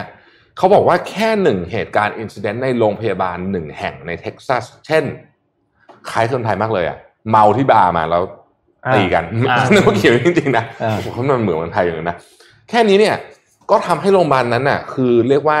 crip cripple ก็คือเหมือนกับถูกทำให้เหมือนแบบเป๋ไปได้เลยอะนะฮะตอนนี้สถานการณ์เอ่อในแคลิฟอร์เนียก็ใกล้เคียงกันดีกว่านิดหน่อย ดีกว่านิดหน่อยแต่ก็คล้ายๆที่ผมบอกนะฮะ ตอนนี้เนี่ยแคลิฟอร์เนียเท็กซัสฟลอริดาตอนนี้เริ่มกลับมาสั่งปิดบาร์แล้วนะอืมอืมคือมันมีระบาดด้วย แล้วเขาก็รู้สึกว่า เอ้ยมันไป เหมือนมันไปมันไปกระตุ้นเพิ่มไปไปไปไปเพิ่มแรงกดดันให้กับอืมห้องฉุกเฉินโดยไม่จำเป็นด้วยครับนะฮะเพราะฉะนั้นในสี่รัฐนี้ที่นนท์บอกมาเนี่ยแคลิฟอร์เนียเท็กซัสฟลอริดาอาริโซนาเนี่ย จึงเป็นจุดที่วิกฤตจริง ๆ อาริโซนาเขาทำอะไรอะเมืองเขาอะรัฐเนี่ยธุรกิจหลักอะอาริโซนาไม่เออแต่อาริโซนาเป็นเมืองใหญ่มากนะมันใหญ่ไงแต่นี่ไม่มัเอามาทำอะไรมันอาริโซนาจะรู้อย่างเดียวว่าร้อนอะเออเบสร้ร้ออนนมากตรงนั้นแค่นี้นะร้อนฮะแล้วก็มีแล้วก็มีมหาวิทยาลัยดัง ๆ หลายอันอยู่ที่อาริโซนาอ่านะฮะใช่ก็เอาใจช่วยอืมตอนนี้เนี่ยต้องบอกว่าดรฟาวซี่เองก็คือจริงๆแกแกแกแกพาดหัวข่าวอย่างนี้นะบอกว่า แสนเคสต่อวันนี้เป็นไปได้ง่ายๆเลใช่ยไม่ไม่ได้ไม่ไม่ด้ surprise เลยไม่ไม่เซอร์ไพรส์เลยอืมนะครับเพราะฉะนั้นถ้าเป็นอย่างนั้นจริงๆ เนี่ยคือณตอนนี้เนี่ยมันอยู่ 90 95เปอร์เซ็นเพราะฉะนั้นเรื่องเตียงผู้ป่วยก็จะเป็นอีกประเด็นหนึ่งที่จับต้องจับตามองครับอย่างมาก เมื่อวานนี้ดรฟาวซี่พูดถึงอีกเรื่องหนึ่งก็คือเรื่องของ herd immunity นะครับ herd immunity ก็คือการที่คนในอ่าพื้นที่ตรงนั้นเนี่ยมีภูมิคุ้มกันกับโรคนี้อย่างน้อยประมาณสัก 60-65%เพื่อที่จะเกิดภูมิคุ้มกันหมู่ จะได้ไม่มีการการระบาดมันจะได้ลดลงนะครับเพราะโอกาสเพราะคนมีภูมิคุ้มกันอยู่แล้ว มันก็จะติดต่อกันน้อยลงใช่ไหมครับทีนี้อ่าก็ได้รับคำถามครับว่าเป็นไปได้ไหมว่าสหรัฐติดเชื้อเยอะขนาดนี้เนี่ยจะเกิด herd immunity ไหมดรฟาวซี่บอกว่า unlikely น่าจะเป็นไปไม่ได้ น่าจะยากมากๆนะครับอืมคือตัวแม้ว่าจะมีวัคซีน ที่ผลิตมาสำเร็จแล้วนะครับ ซึ่งดรฟอกซี่คาดว่าน่าจะเกิดขึ้นในช่วงต้นปี 2021 นะครับ ต้นปีหน้านะครับ แต่ก็น่าจะไม่ทำให้สหรัฐเนี่ยเกิดภูมิคุ้มกันหมู่หรือ herd immunity อยู่ดีนะครับ เพราะว่ามี 2 ข้อครับ อันแรกคือเขาไม่คิดว่าตัววัคซีนที่ออกมาชุดแรกเนี่ยมันจะ effective แบบ 100%จริง ๆ คิดว่าถ้ามันมีผลประสิทธิภาพประมาณสัก 70-75%เนี่ย ก็ถือว่าแบบดีมากๆแล้วสำหรับตัววัคซีนนะครับ และอีกเรื่องหนึ่งก็คือคนอเมริกันเนี่ย มีกลุ่มหนึ่งซึ่งเป็นกลุ่มที่ใหญ่เหมือนกัน ที่เชื่อว่าไม่ควรฉีดวัคซีน ทุกคนน่าจะเคยได้ยินใช่เรื่องใช่นี้ใช่ใช่ใช่นะครับดรฟอซี่ก็บอกว่ามันน่าจะมีคนอเมริกันกลุ่มใหญ่เหมือนกัน ที่ปฏิเสธที่จะรับวัคซีนตัวนี้ นั่นหมายความว่ากลุ่มนั้นก็จะไม่มีภูมิคุ้มกันด้วย เพราะฉะนั้นเป็นไปได้ที่จะเกิดการระบาดต่อขึ้นไปอีกนะครับ ซึ่งก็เป็นประเด็นที่ ก็น่ากลัวเหมือนกันเรื่อง herd immunity ถ้ามันไม่เกิดขึ้นนะครับ ทีนี้มีอีกอันหนึ่งครับแอนดรูโคโมครับซึ่งเป็นผู้ว่าการรัฐของนิวยอร์กนะครับเมื่อวานนี้เนี่ยเขาได้ออกมาเพิ่มเติมครับ คือตอนนี้เนี่ยใครก็ตามที่เดินทางเข้าไปในรัฐนิวยอร์กเนี่ยต้องมีการกักตัวแล้วนะครับอืมมีการกักตัว 14 วันนะครับ ซึ่งเขาเนี่ยตอนนี้ list มาทั้งหมด 16 รัฐนะครับ ถ้าเดินทางมาจาก 16 รัฐนี้เนี่ยก็จะต้องทำการกักตัว 14 วันก่อน ถ้าจะเดินทางเข้าในนิวยอร์กนะครับ ซึ่ง 16 รัฐเนี่ยก็มีแคลิฟอร์เนีย จอร์เจีย ไอโอวาไอดาโฮลุยเซียนา มิสซิสซิปปี เนวาดา เทนเนสซีนะครับ แล้วก็มีอ่าอลาบามา อาคันซัส อาคันซอร์อาริโซนา ฟลอริดา นอร์ทแคโรไลนาเซาท์แคโรไลนา เท็กซัส แล้วก็ยูทาห์นะครับอืมครับ ข่าวฮ่องกงมันใหญ่อะจะรอหลังเจ็ดโมงครึ่งไหมอ๋อเดี๋ยวเพิ่งอ่าแล้วใช่นะเดี๋ยวเราหลังเจ็ดโมงครึ่ง มีเรื่องแทรกมีเรื่องแทรกไปเรื่องแทรกก่อนแทรกมาเรื่องที่ยังไม่สามารถ หยุดติดตามได้เลยก็คือเรื่องของ Wirecard ครับยังคงมีเรื่องออกมาทุกวัน มีทุกวันจริง ๆ คือต้องบอกว่ายิ่งยิ่งสาวคือคือเรื่องนี้เนี่ยเขากลัวมันยิ่โดงมิสาวโนยิ่งสาวยิ่งเจอเออยิ่งสาวยิ่งเจอครับ ล่าสุดครับ คือ Wirecard เนี่ยเราลองนึกภาพตามนะฮะมันเป็นเขาเรียกว่าเป็นระบบการคือเป็นเป็นเป็นฟินเทคอันหนึ่งครับนะครับเวลาเขาออกมาพูดถึงเรื่องของตัวเลขลูกค้าเนี่ยเขาก็จะบอกเฮ้ยเขามีลูกค้าเยอะมากเลยนะอืมนะครับ มีลูกค้าที่เป็นลูกค้า enterprise ขนาดใหญ่และขนาดกลางเนี่ยนะฮะสามหมื่นสามพันราย นะฮะลูกค้าขนาดเล็กเนี่ยแสนเจ็ดหมื่นราย นี่คือตัวเลขเมื่อ 2017 นะ ปัจจุบันนี้ตัวเลขเนี่ยใหญ่ไปกว่านี้เยอะมากแล้วนะฮะปรากฏว่า ปรากฏว่า คือการที่ตัวเลขเยอะมันสำคัญนะครับไอ้พวก financial institution ไอ้สถาบันการเงินเนี่ย คุณลองคิดดูสมมติว่าธนาคารมีลูกค้าสามคนเนี่ยอันตรายสุดๆถูกป่ะใช่นะฮะเพราะฉะนั้นการที่มีลูกค้าเยอะเนี่ยเป็นเรื่องที่ดีนะครับ โดยเฉพาะกับกับฟินเทคพวกนี้ ตัวเลขก็เพิ่มขึ้นเพิ่มขึ้นก็ report ตัวเลขมาเป็นหลักแสนหลักอะไรอย่างเงี้ยเยอะๆ ปรากฏว่า Financial Times บอกว่า เมื่อวานนี้ไปสอบสวนมาละนะฮะไปสอบสวนมานะครับ ก็ไปเจาะลึกเจาะเพราะตอนนี้มีทีมลงไปแงะบัญชีเต็มไปหมดเลยใช่ไหมฮะพบว่าครึ่งหนึ่งของรายได้ทั้งหมด มาจากลูกค้า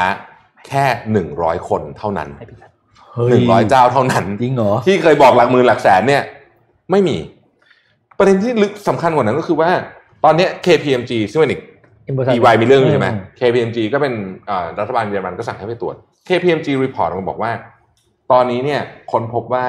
วิธีการเก็บข้อมูลของ Y Card เนี่ยเก็บในระบบที่ unsophisticated ที่สุดคือเอาข้อมูลลูกค้าไปแปะไว้ใน Excel และมีชื่อลูกค้าหลายพันราย ซ้ำครับ duplicate เลยคือ copy มาเราซ้ำอย่างเงี้ยโอ้โหอืมยังคงยังคงเละอยู่เละต่อไป นะฮะยังคงเละต่อไปยังเละนะต่อฮะไปนะตอนนี้ก็โอ้โอ้โห นี่ไม่น่าเชื่อนะ ไม่น่าเชื่อนะฮะอย่าลืมนะครับว่า Wirecard นี่คือคือหนึ่งอยู่ใน DAX สามสิบนะเออเออใหญ่กว่า Commerzbank อีกนะตอนตอนตอนที่ Market Cap สูงสูงสูงสุดเนี่ยนะฮะครับไม่น่าโอ้เชื่อนะก่อนเข้าเจ็ดโมงครึ่งนนท์ขอขเละอในเรื่องหนึ่งก่อร์นี้เออเละได้เบอร์นี้จริงๆขอเรื่องหนึ่งก่อนเจ็ดโมงครึ่งนะครับเป็นเรื่องของของทรัมป์ประจำวันนิดหนึ่งแล้วกันนะฮะ ขอภาพ N3 ครับ เมื่อวานนี้พี่แท็บได้พูดถึงหนังสือเล่มนี้มาแล้วนะครับจำเราจำหนังสือเล่มก่อนหน้านี้ได้ที่แบบ The Room Where It Happened ที่เขียนโดยจอห์นโบลตันอันนั้นใช่ไหมครับซึ่งอันนั้นเนี่ยก็เป็นประเด็นแล้วนะครับอ่าอันนี้เป็นอีกเล่มหนึ่งนะครับ Too Much and Never Enough นะครับ How My Family Create the World Most Dangerous Man เขียนโดยเป็นหลานนะครับเป็นหลานสาวของโดนัลด์ทรัมป์นะครับแค่แท็กหนังสือเล่มไลน์นี้เนี่ยตอนนี้เนี่ยนะครับตอนนี้นะครับถูกบล็อกชั่วคราวแล้วโดยผู้พิพากษาในนิวยอร์กนะครับโดย ตัวหนังสือเล่มนี้เนี่ยมีอ่าแผนที่จะวางขายเนี่ยวันที่ 28 เดือนนี้นะครับเดือนกรกฎาคมนี้นะครับแต่ว่าโอเคสุดท้ายเนี่ยก็ถูกเบรกชั่วคราวก่อน แต่ว่าการเบรกชั่วคราววันนี้เนี่ยเป็นการเบรกชั่วคราวจริงๆ เพราะว่าตัวอ่าคุณแมรี่ทรัมป์เนี่ยนะครับเขาได้เคยลงนามไว้ในตัวอันหนึ่งซึ่งเป็นสัญญาปกปิดข้อมูลนะครับ เมื่อตอนที่เจรจาแบ่งมรดกกันนะครับ ตอนที่คุณพ่อเขาเสียนะครับ ทีนี้ตัวนั้นเนี่ยก็เลยทำให้ทางเอ่อ ผู้พิพากษาเนี่ยทำการระงับการออกหนังสือเล่มนี้ก่อนชั่วคราว เพราะว่าเนื้อหาในหนังสือเล่มนี้เนี่ยก็ตามที่เห็นเลยครับ จะพูดถึงว่าโดนัลด์ทรัมป์นะกลับในกับคนในครอบครัวเนี่ยมีความสัมพันธ์กันยังไงมันเกิดอะไรขึ้นถึงเป็นแบบนี้นะครับ ซึ่งทางน้องชายของโดนัลด์ทรัมป์เนี่ยก็เป็นคนที่ออกมาร้องขอให้ศาลนี่แหละครับ ว่ายื่นตัวว่าโอเคเขามีข้อตกลงอันนี้นะ ห้ามบอกความลับในครอบครัว เพราะฉะนั้นคุณควรจะระงับหนังสือหลานของหลานสาวคนนี้ก่อน นะครับซึ่งก็โอเคศาลนิวยอร์กก็รับคำสั่งอันนี้มาแล้วนะครับ ซึ่งตัวในหนังสือเล่มนี้เนี่ยมันมีความยาว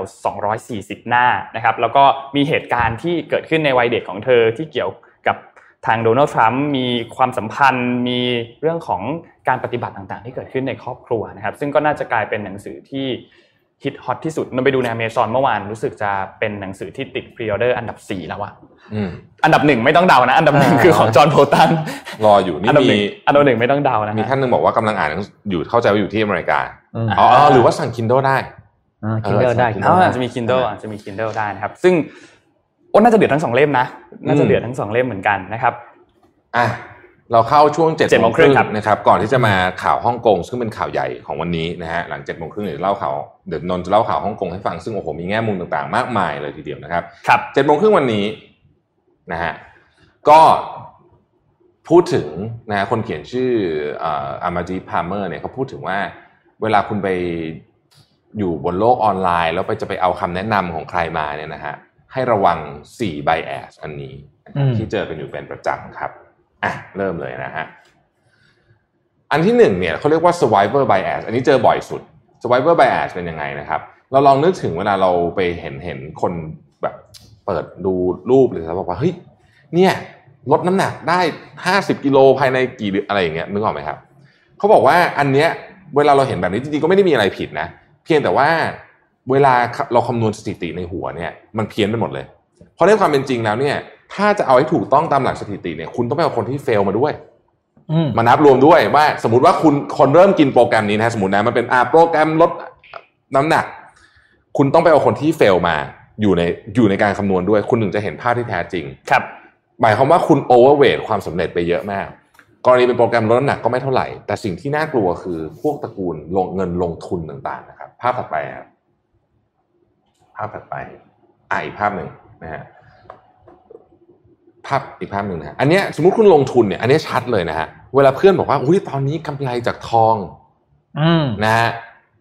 สมมุติมีคนโพสต์สามคน อันนี้คุณจะเริ่มรู้สึกว่าเฮ้ยมันเป็นการทำงานที่ง่ายใช่ไหมแต่จริงๆเนี่ยอันนี้สแตทนี้ซูเปอร์ไบแอสเลยเพราะว่าคุณต้องไปดูเพื่อนคุณที่เจ๊งด้วยซึ่งไม่มีใครโพสต์ใช่นะฮะอืมเป็นต้นนะฮะอะอันนี้เป็นอันที่คอมมอนแต่คนเขาบอกว่าคอมมอนก็จริงนะ แต่คนตกหลุมพรางมันเยอะมากนะฮะเพ ราะฉะนั้นตอบก่อนก่อนจะเริ่มทำอะไรครั้งต่อไปต้องระวังเรื่องนี้อะอันต่อไปเขาเรียกว่า illusion of superiority คือหลายคนที่เขียนคำแนะนำในออนไลน์เนี่ยนะครับ คิดว่าตัวเองเก่งกว่าความเป็นจริงอ่านี่คือสเต็ปที่หนึ่งแล้วไอ้คนที่ไปอ่านคือพวกเราเนี่ยก็รู้สึกว่าไอ้คนนี้มันเก่งจริงว่ะนะครับ ต้องอธิบายแบบนี้ก่อนนะฮะบอกว่าภาพถัดไปนะฮะ คนจำนวนมากคิดว่าตัวเองเนี่ยมีรายได้มากกว่า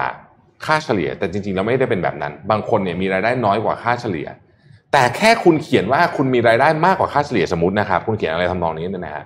คนที่อ่านส่วนใหญ่พร้อมจะเชื่อ นี่คือความอันตรายนะครับ ทีนี้ความมั่นใจของมนุษย์เนี่ยไม่มีที่สิ้นสุดจริง ๆ เขาเคยไปทดสอบกับเด็ก Harvard อไม่ใช่เด็ก MBA ของ Stanford เลยนะอ่านะครับเขาไปถามคำถามนี้ครับภาพถัดไปฮะ ไปถามคำถามนี้กับอาจารย์เป็นคนทำมันบอกว่า คุณคิดว่าภาพก่อนอันนี้อะภาพนี้ภาพก่อนครับเอออันนี้ถูกละ87%เนี่ยโอเค คุณคิดว่าคุณเก่งกว่าค่าเฉลี่ยของเพื่อนในใน MBA student ที่ที่ Stanford ด้วยกันนะ คือ Stanford Business School ด้วยกันเนี่ยนะ คุณเก่งกว่าค่ากลางอะ คุณคิดว่ากี่กี่กี่คนที่ตอบว่าเก่งกว่าค่ากลาง 87%ตอบว่าตัวเองเก่งกว่าค่ากลาง ซึ่งมันเป็นไปไม่ได้ถูกปะใช่อืมเป็นไปไม่ได้นะครับ การทดลองเนี้ยไปทำที่ไหนทุกเรื่องจะได้ตัวเลขประมาณนี้หมดเลย เช่น ถ้าไปถามคนว่า คุณคิดว่าคุณขับรถดีกว่าคนทั่วไปเท่าไหนกี่กี่เปอร์เซ็นต์อย่างเงี้ยเนี่ยตัวเลขมันจะเป็นประมาณนี้นะครับซึ่งมันเป็นตัวเลขที่เป็นไปไม่ได้ในทางสถิติ เขาจึงบอกว่ามนุษย์เราเนี่ยมีความรับรู้เรื่องความเก่งของตัวเองเนี่ยอยู่สี่ระดับภาพถัดไป ไออันที่หนึ่งเนี่ยอันตรายที่สุดเขาเรียกว่า unconscious incompetence แปลว่าไม่เก่ง แต่ดันคิดว่าตัวเองเก่งนะครับ และไอ้คนพวกนี้ซึ่งอาจจะเป็นเราด้วยบางครั้งเนี่ยนะฮะเวลาไปเขียนคำแนะนำในออนไลน์เนี่ยคนมักจะเชื่อด้วยอ่านี่กลุ่มที่หนึ่งนะฮะกลุ่มที่สองเขาเรียกว่า conscious incompetence รู้พูดแล้วคันปากอ่าคันปากคุณเราให้จบไปต่อเลยไปต่อเลยครับไปต่อเลยไปต่อเลยคุณเราให้จบก่อนอะเราไว้ตัวก่อนนะ conscious incompetent เป็นกลุ่มที่สองไอ้ conscious incompetent นี่คือ คนที่ไม่เก่งอืม แต่รู้ว่าตัวเองไม่เก่งอ่าไม่เป็นไรนะครับ รู้ว่าตัวเองไม่เก่ง อันที่สามเรียกว่า conscious competence เก่งและรู้ว่าตัวเองเก่ง เพราะฉะนั้นคนพวกนี้เนี่ยจะเอาไอ้สกิลพวกนี้เนี่ยไปใช้งานได้ดีอืมนะครับ กลุ่มที่สี่เนี่ย เป็นกลุ่มที่เขาบอกว่า เป็นกลุ่มที่เจ๋งมากเขาเรียกว่า unconscious competence เจ๋งเจ๋งมากในแง่ที่ว่าอะไร คือคุณเก่ง แต่คุณไม่รู้ว่าคุณเก่ง ยังไม่รู้ยังไม่รู้อืมคุณสสกิลของคุณเนี่ยมันยังไม่ถูก discover โดยตัวคุณเอง อาจจะมีคนมาบอกคุณด้วยนะว่าคุณเก่งเรื่องนี้ แต่คุณรู้สึกว่าไม่เห็นเก่งเลยอะ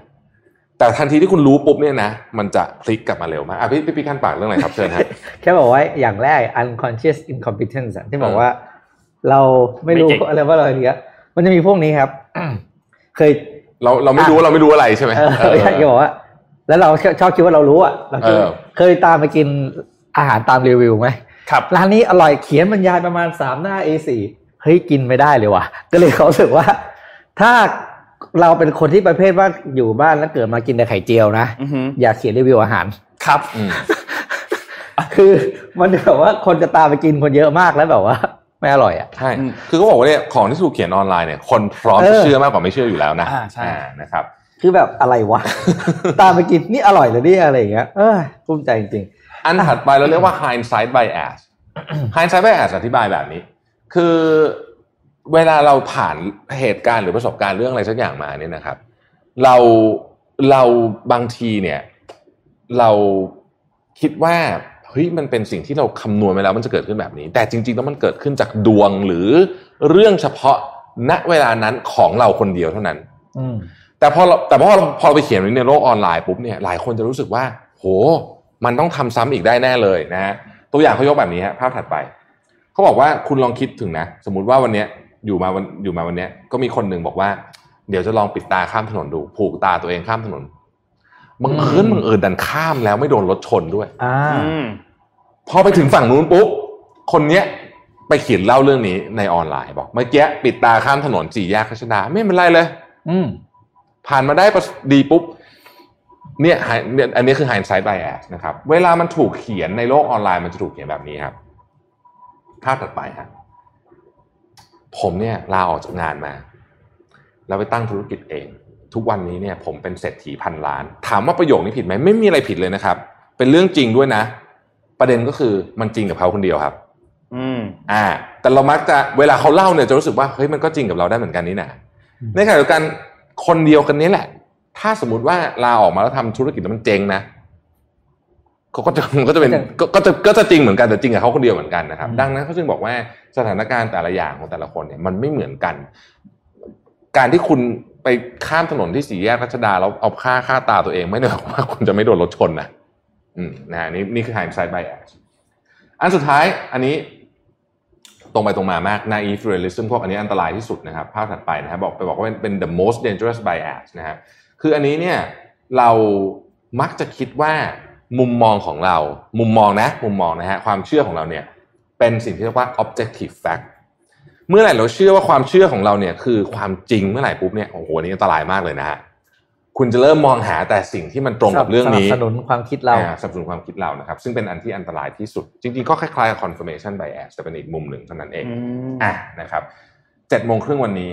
เป็นขั้นเวลาสำหรับข่าวใหญ่อืม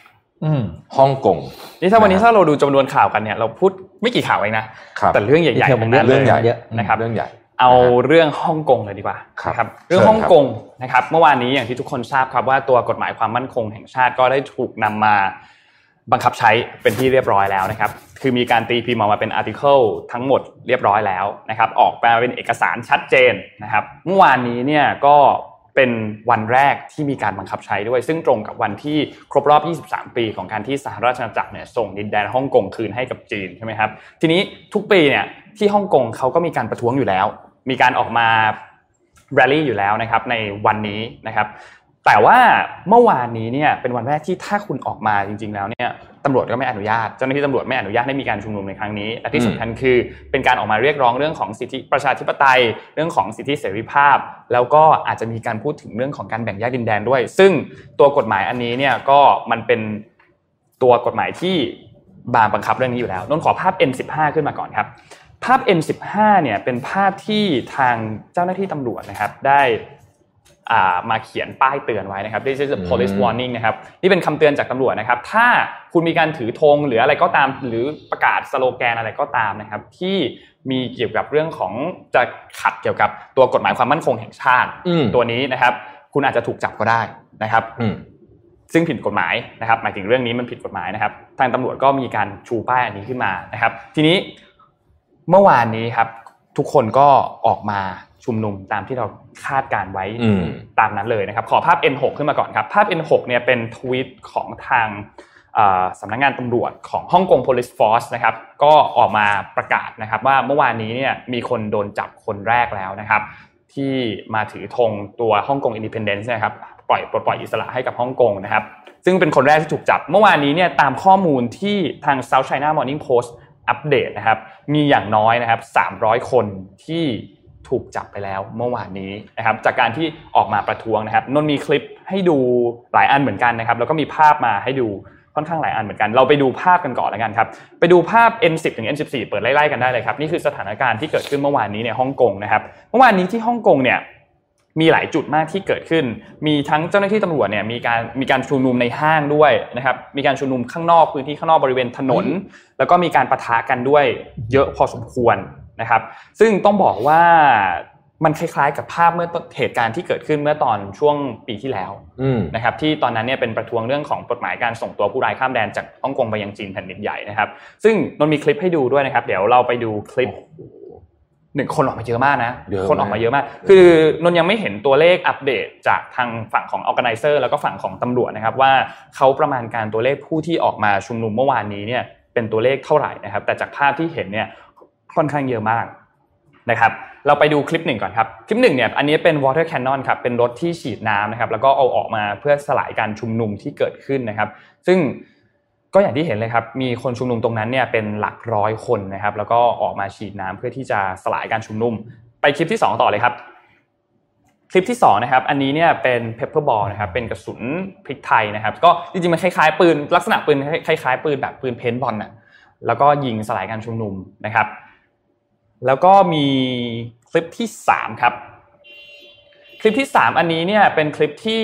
อ่าดูเหมือนเป็นร่มเฉยๆแต่ว่าในคลิปนี้มีเสียงแล้วก็มีผู้ชุมนุมเนี่ยเขาก็ร้องตะโกนนะครับซึ่งสิ่งที่เขาร้องตะโกนเนี่ยคือคำว่าฮ่องกง independence the only way out นะครับคืออมให้อิสระกับฮ่องกงนี่คือทางเลือกเดียว ทางออกเดียวสำหรับปัญหานี้ นะครับซึ่งก็อย่างที่เห็นเลยครับทางด้านทุกคนก็ออกมาเคลื่อนไหวกันค่อนข้างเยอะพอสมควรไม่ไม่ใช่ทุกคนมีคนออกมาเคลื่อนไหวเยอะพอสมควรสำหรับที่ฮ่องกงเมื่อวานโจชัวหว่องเมื่อวานนะครับก็ออกมาพูดถึงนะครับว่าเราก็ต้องสู้กันต่อไปเพื่อเออเรื่องของสิทธิเสรีภาพประชาธิปไตยในฮ่องกงนะครับเมื่อวานนี้เนี่ยเกรตาทุนเบิร์กนะครับซึ่งเป็นเด็กเด็กคนที่มาพูดถึงเรื่องของ climate change อ่านะครับครับตอนนั้นเนี่ยก็ออกมาคนดังอืมโพสต์ทวีตของทางโจชัวหว่องด้วยนะครับบอกว่าอืมเขาก็เป็นกำลังใจ เขาก็คืออยู่ฝั่งผู้ชุมนุมนะครับ ซึ่งโจชัววองเองก็โพสต์มาขอบคุณอีกทีหนึ่งนะครับสำหรับเรื่องนี้นะครับแล้วคือคนในในโลกอินเทอร์เน็ตเนี่ยมีการพูดถึงเรื่องนี้กันเยอะมากๆนะครับพี่แทบมีอะไรเสริมสถานการณ์นี้ก่อนไหมครับ ก่อนที่นนท์จะไปในเรื่องของวีซ่าตัวสหราชอาณาจักรที่เกี่ยวกับฮ่องกงเนี่ยแหละอะเมื่อกี้ที่นนท์บอกว่ามีผู้ถูกจับเนี่ยนะฮะครับคือถูกจับภายใต้กฎหมายใหม่อ่าเออใช่ ต้องบอกอย่างนี้ก่อนที่บอกว่าถูกจับไปคนแรกเนี่ยคือกฎคนแรกภายใต้กฎหมายใหม่แล้วโดนจับไปแล้ว 300ถูกไหมฮะครับซึ่งไอ้กฎหมายใหม่เนี่ยแรงกว่ากฎหมายเดิมเยอะนะฮะใช่ครับอ่านะครับอันนี้คือคือจุดที่ที่ที่ที่อยากจะบอกว่า ตอนนี้เนี่ยเป็นสิ่งที่คนรู้สึกวิตกกังวลมากนะฮะแต่คนก็ยังออกมาชุมนุมอยู่เอ่อการคาดการณ์เมื่อวานนี้อ่านข่าวจาก Financial Times นะฮะ Financial Times บอกว่าที่เห็นวันเนี้ยอุ๊ยนี่นี่นี่ห้างเนี้ยคุณไหมครับ Lane Crawford อยู่ข้างขวาใช่อ่าเนี่ย Financial Times บอกว่าไอ้ที่ออกมาชุมนุมเมื่อวันที่หนึ่งกรกฎาเนี่ยยังไม่เยอะเดี๋ยวรอ weekend นี้ก่อนอ่าวันเสาร์อาทิตอ่าย์ใช่ไหมรอ weekend นี้ก่อนมนะฮะรอ weekend นี้เชื่อว่าจะเยอะกว่านี้อีกนะครับอะนนท์ครับนนท์ไปต่อนะครับ ขอภาพ N7 ขึ้นมาครับ ภาพ N7 อันนี้เนี่ยเป็นภาพของธงชาติอเมริกานะครับมีคนมาชูธงชาติอเมริกาด้วยนะในอืมในในการชุมนุมครั้งนี้นะครับ แล้วก็ออกมาบอกว่าคือ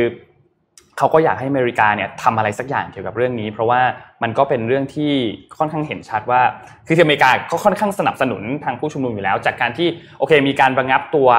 สถานะพิเศษของฮ่องกงใช่ไหมครับเรื่องของการส่งออกทั้งกระทรวงการต่างประเทศ แล้วก็กระทรวงการพาณิชย์เองก็มีการมาออกตัว action เกิดขึ้นแล้วนะครับอย่างที่ทางไมค์พอมเปโอได้พูดไว้เมื่อ 1 เดือนที่แล้วนะครับอืมแล้วเขาก็บอกว่าตอนนี้เนี่ยคนนี้นะเขาพูดว่าเขาไม่กลัวนะที่จะถูกจับ ในภายใต้กฎหมายตัวความมั่นคงแห่งชาติอันใหม่อันนี้นะครับ เพราะว่าการที่ผมชูธงสหรัฐเนี่ยมันไม่ได้หมายความว่าผมมี connection อะไรกับทางรัฐบาลของสหรัฐ เพราะฉะนั้นมันก็น่าจะปลอดภัย ผมก็ไม่ได้ชูธงอะไรที่มันผิดกฎอะไร หมายถึงว่าไม่ได้ชูธงแบบเหมือนอันเคสแรกที่ถูกจับที่เป็นฮ่องกง independence แบบนั้นนะครับ ซึ่งหลังจากนั้นเนี่ยคนนี้ก็ก็ก็ก็ถูกคือไม่ได้ถูกคือยังไม่ไม่มีข้อมูลว่าถูกจับนะครับ แต่ว่าก็ถูกเหมือนแบบว่า กีดกันออกไปอะไม่ให้มาชุมนุมนะครับอืมโอ้ย แล้วไปชูธงสหรัฐเขาเนี่ยถามเขาอย่างวะน่ะเอาแต่ว่าแต่ว่าจริงๆสหรัฐก็ผมว่าสนับสนุนอยู่เดี๋ยวจะมีเดี๋ยวผมว่าต้องมีต้องมีอะไรสักการอย่างแสดงท่าทีออกมาอีกนะฮะครับจริงๆเสริมนนท์นิดนึงว่าเมื่อวานนี้สหภาพยุโรปประธานสหภาพยุโรปเลยนะ ออกมาบอกว่าเหตุการณ์ครั้งนี้เป็นเหตุการณ์ที่เขาใช้คำว่าเอิ่ม deeply troubling คือคือน่ากังวลเป็นอย่างมากนะครับ แล้วก็รู้สึกว่าการตัดสินใจครั้งนี้ของประเทศจีนเนี่ยนะฮะเอิ่มจะส่งผลต่อความสัมพันธ์ระหว่าง EU กับจีนมาแต่ยังไม่ได้บอกว่ายังไงนะ ครับโอ้เมื่อวานนี้ทางที่สหราชอาณาจักรนะครับเขาก็มีการพูดถึงตัวกฎหมายอันนี้ทันที เมื่อวานนี้เนี่ยมีคนที่มีสมาชิกสสอะมีพูดถึงบริษัทถามบริษัทสั้นว่าโอเค ทางจีนเนี่ยเขาผ่านกฎหมายความมั่นคงแห่งชาติไปแล้ว ที่จะมีการบังคับบังคับใช้ในฮ่องกงนะครับ เพราะฉะนั้นทางยูเคเนี่ยจะมีมาตรการอะไรบ้างบริษัทสั้นก็ออกมาบอกนะครับว่าจำตัว BNO ได้ใช่ไหมครับที่เป็น British National Overseas ครับที่เป็นตัวอ่า ที่สามารถทำให้โอเคอนุญาตให้คนเนี่ยเข้ามาอาศัยแล้วก็มาทำงานอยู่ในสหราชอาณาจักรได้ แล้วก็เป็นเส้นทางที่จะนำไปสู่การขอซิติเซนหรือการขอเป็นพลเมืองของสหราชอาณาจักรด้วยนะครับ ซึ่งเดิมทีแล้วเนี่ยมีอยู่ประมาณ 3 5 0 0 0 0 คนนะครับที่ถือตัวพาสปอร์ตอันนี้อยู่นะครับแล้วก็มีแนวโน้มว่าอีก 2.6 ล้านคนที่สามารถที่จะขอตัวพาสปอร์ตตัวนี้ได้นะครับ ซึ่งทางบอริษัทจอห์นสันก็บอกว่าเขาจะทำการเดินเรื่องนี้ เขาใช้คำว่า new route นะครับเขาจะทำการเดินเรื่องนี้ต่อแบบอย่างชัดเจนมากๆสำหรับสถานการณ์ตอนนี้บอริสท่านพูดผ่านสภาเลยนะครับ จริงๆ เดี๋ยวนนท์อาจจะแปะคลิปไว้ให้ในคอมเมนต์แล้วก็อยากให้ทุกคนเข้าไปดูเอ่อการที่บริษัทท่านพูดถึงเรื่องนี้ตอนนี้นะครับ คือต้องบอกว่าบริษัทท่านเนี่ยตั้งแต่ก่อนที่จะมีการบังคับใช้กฎหมายนี้เขาก็พูดอยู่แล้วว่าเขา deeply concern มากๆเกี่ยวกับคือเขากังวลมากเกี่ยวกับเรื่องนี้นะครับว่าจะมีการทำให้สิทธิเสรีภาพของคนฮ่องกงเนี่ยมันหายไปนะครับครับ เมื่อวานนี้ก็มีอีกคนหนึ่งนะครับก็คือคุณไช่อิงเหวินนะครับประธานาธิบดีของไต้หวันนะครับ ก็ออกมาทวิตอีกนะครับว่าถึงเรื่องของอาสนับสนุนผู้ชุมนุมในฮ่องกงนะครับว่าโอเคก็ต่อสู้เพื่อประชาธิปไตยนะครับ แล้วก็มีคนพูดเยอะมากๆว่านี่คือจุดสิ้นสุดของหนึ่งประเทศสองระบบนะครับ นี่คือสถานการณ์ที่ฮ่องกงที่เกิดขึ้นโอ้โหคิดถึงบรรยากาศที่ฮ่องกงเหมือนกันเนาะเออ จริง ๆ ก็เป็นหนึ่งประเทศที่คนไทยเดินทางไปท่องเที่ยวเยอะนะใช่ฮะใช่ไม่รู้หลังจากนี้จะ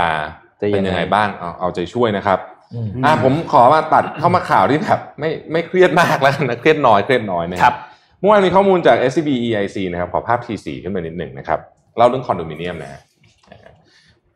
เชื่อว่าหลายคนสนใจนะ เพราะว่าหลายคนอาจจะไม่ซื้อคอนโดอยู่ หรือกำลังจะซื้อก็อาจจะเป็นนักลงทุนในคอนโดมิเนียมนะครับเมื่อวาน SCB EIC ออกมา เปิดเผยข้อมูลนะครับ บอกว่าราคาคอนโดไม่แรงเหมือนเคย นี่คือหัวข้อนะครับ ก็ดูภาพไปเลยนะฮะว่าที่ไหนเป็นยังไงบ้างเนี่ยคือราคาคอนโดต้องเล่าแบบนี้ก่อนนะครับในช่วง 10 ปีที่ผ่านมาเนี่ย อันนี้เป็นการปรับลดราคาลงครั้งแรกเลยนะฮะการลดราคาลงครั้งแรกเลยนะครับในรอบ 10 ปีที่ผ่านมาคือคอนโดเนี่ยก่อนหน้านี้เราอย่างที่เราทราบนะฮะมันก็โตมาตลอดนะครับในช่วงปี 2556 ถึง 2560 เนี่ยนะฮะเพิ่มขึ้นถึง 4.9%ต่อปีเลยนะ นะฮะ year on year แล้วก็เพิ่มตลอดนะครับ2561 2562 ก็ชะลอลงมานิดหน่อยเหลือ 3.3%นะครับแต่ว่าตอนนี้เนี่ยไตรมาสที่ 1 เนี่ยเพิ่ม 1.2 แต่ไตรมาสที่ 2 เนี่ยติดลบแล้ว ติดลบนิดหน่อยนะครับ 0.02%นะฮะเรามาดูแยกประเภทคือจะเหมารวมก็คงจะไม่ได้นะครับ ประเภทที่ 1 คือกรุงเทพชั้นใน ชั้นในในที่นี้คือเขตปทุมวันวัฒนาราชเทวีพญาไทและสาทรนะครับมีราคาเฉลี่ยต่อตารางเมตรอยู่ที่ 1.4 แสนบาทนะฮะ เพิ่มขึ้น 1.3%จะเทียบกับปีที่แล้ว เป็นอัตราการขยายตัวต่ำที่สุดนับตั้งแต่ไตรมาสหนึ่งของปี 2552 11 ปีที่แล้วนะฮะอันนั้นคือกรุงเทพชั้นในนะครับ อันต่อไปคอนโดนะฮะในกรุงเทพและปริมณฑลที่เกิดขึ้นใกล้หรือไกลสถานีรถไฟฟ้านะครับ เอาใกล้ก่อนนะ ใกล้สถานีรถไฟฟ้าคำว่าใกล้เนี่ยคือปักหมุดปุ๊บ เอาวงเวียนกลาง 500 เมตรอันนี้ถือว่าใกล้นะฮะเอาเฉพาะสถานีที่เปิดให้บริการแล้วนะครับ ราคาลดลงเล็กน้อยนะฮะประมาณ 0.1%แต่เป็นการหดตัวครั้งแรกตั้งแต่ปี 2552 เหมือนกัน คือปกติเพิ่มตลอดนะฮะสถานีใกล้รถไฟฟ้า ถ้าเกิดว่าใกลายรถไฟฟ้าจะชะลอตัวลงไปกว่านี้นะครับที่หนักสุดคือราคาคอนโดในต่างจังหวัดครับ ติดลบ 2 ไตรมาสติดต่อกันแล้วนะฮะคอนโดต่างจังหวัดที่คนนิยมจะมีอยู่ 3 ที่นะฮะชนบุรีภูเก็ต แล้วก็ประจวบคีรีขันธ์นะฮะขณะนี้ไตรมาสล่าสุดเนี่ยนะครับติดลบ 3.3%นะฮะคำถามทำไมถึงติดลบเยอะนะฮะภาพถัดไปนะฮะคือมันก็หลายเรื่องแหละนะฮะเอาเรื่องที่หนึ่งก่อนแล้วกัน เรื่องที่หนึ่งเนี่ยเรื่องของจีนและสหรัฐเกี่ยวกับคอนโดบ้านเราด้วยนะครับ เพราะว่าคอนโดบ้านเราโดยเฉพาะในย่านพระรามเก้า สี่แยกพระรามเก้าและรัชดาพิเศษทั้งเส้นเนี่ยเป็นทำเลยอดนิยมของชาวจีนนะฮะเคยมีอัตราการเติบโตนะช่วงพีคสุดๆนะครับปี 2557ถึง2561เนี่ยปีละ 7.8%ต่อปี เยอะมากนะครับดุเดือดมากนะครับ 7.8%ต่อปีนะฮะในปี 2562เนี่ยก็เห็นสัญญาณชะลอตัวแล้วเพราะโตแค่ 1.6%นะครับแต่ว่าไตรมาสนี้นะครับติดลบ 4.6%แล้วนะครับส่วน อีกเส้นหนึ่งที่อีกอีกอีกย่านหนึ่งที่มีปัญหาคือ MRT สายสีม่วงนะฮะอันนี้เนี่ยเป็นปัญหาเรื่องของ supply เกินนะครับโดย MRT สายสีม่วงเนี่ยนะครับติดลบ 2 ไตรมาสของปี 2563นะฮะปัจจุบันนี้ออยู่ที่ราคาเฉลี่ยประมาณ 69,000 บาทต่อตารางเมตรนะฮะพัทยาอะไรพวกนี้ก็ติดลบหมดอย่างที่เล่าให้ฟังมาเมื่อกี้นะครับ ทีนี้โดยภาพรวมแล้ว SCB EIC มองไงบ้างนะฮะ SCB EIC ก็มองว่า ตลาดคอนโดเนี่ยมีแนวโน้มฟื้นตัวช้าตามเศรษฐกิจนะฮะแล้วต้องจับตาพฤติกรรมของผู้บริโภคหลังโควิดด้วยนะฮะมองภาพเป็นอารมณ์ประมาณ U shape แต่สิ่งที่สำคัญก็คือต้องเข้าใจก่อนว่าตอนนี้เนี่ยคอนโดขายยากขึ้น เพราะว่าสป라이มันเยอะนะครับแล้วที่สำคัญก็คือคอนโดใหม่ตอนนี้กระดะกระโดดลงมาเล่นราคาบางที่ราคาเดียวกับคอนโดมือสองนะฮะอันนี้เนี่ยก็ยิ่งจะไปกดดันครับราคาคอนโดมือสองให้ลงต่อไปอีกนะครับ สิ่งที่ SCB EAC ค่อนข้างกังวลนะฮะก็คือผู้ประกอบการต้องระมัดระวังเรื่องเงินสดให้ดี ธุรกิจอสังหาที่เราทราบดีนะฮะพลาดทีเดียว เกมเดียวเนี่ยเจ๊งได้เลยทีเดียวนะครับครับนะฮะก็สำหรับท่านที่ลงทุนในตลาดคอนโด ไปควรควรอย่างยิ่งที่จะไป ในเว็บแล้วก็ไปเอามาอ่านซะนะฮะเวอร์ชันเต็มของเขานะครับก็เป็นยังไง เมื่อวานนี้แบรนด์ซีนะครับที่เขาจัดอันดับ แบรนด์ value ทั่วโลกนะออกมาประกาศผลประจำปีล่าสุดนะครับภาพ P1 นะครับนี่นะครับ BrandZ top ร้อย most valuable global brand 2020 นะครับอันดับหนึ่งปีนี้1-5ไม่ค่อยเปลี่ยนอันดับเท่าไหร่นะอันดับหนึ่งก็คือ Amazon นะครับอันดับสองก็คือ Apple นะครับแต่ที่จะให้ดูก็คือ top 10 เนี่ยนี่คือ top 10 นะครับก็มี Amazon Apple อะไร Microsoft Google เป็น tech company เป็นเจ็ด อ่านะครับ แล้วก็อันดับหนึ่งคือ Amazon น่ะที่เป็น retail นะ อันดับหกอาลีบาบาอาลีบาบาก็เป็น retail อืมมีเพียงอะมีอาหารอยู่แบรนด์เดียวก็คือแม d โดนัล s อยู่อันดับเก้าอืมนะครับแล้วเห็นว่าโลกเรามันถูก control ด้วยธุรกิจใช่อยู่ไม่กี่อัน ซึ่ง e- ทั้ง retail Amazon จริงมันก็คือเป็น tech อืมอ่าใช่แอปนะ tech ด้วยเออมันก็เป็น tech อยู่แล้วนะครับ เพราะฉะนั้นจะเห็นว่า โลกมันถูกกำหนดทิศทางมาอย่างนี้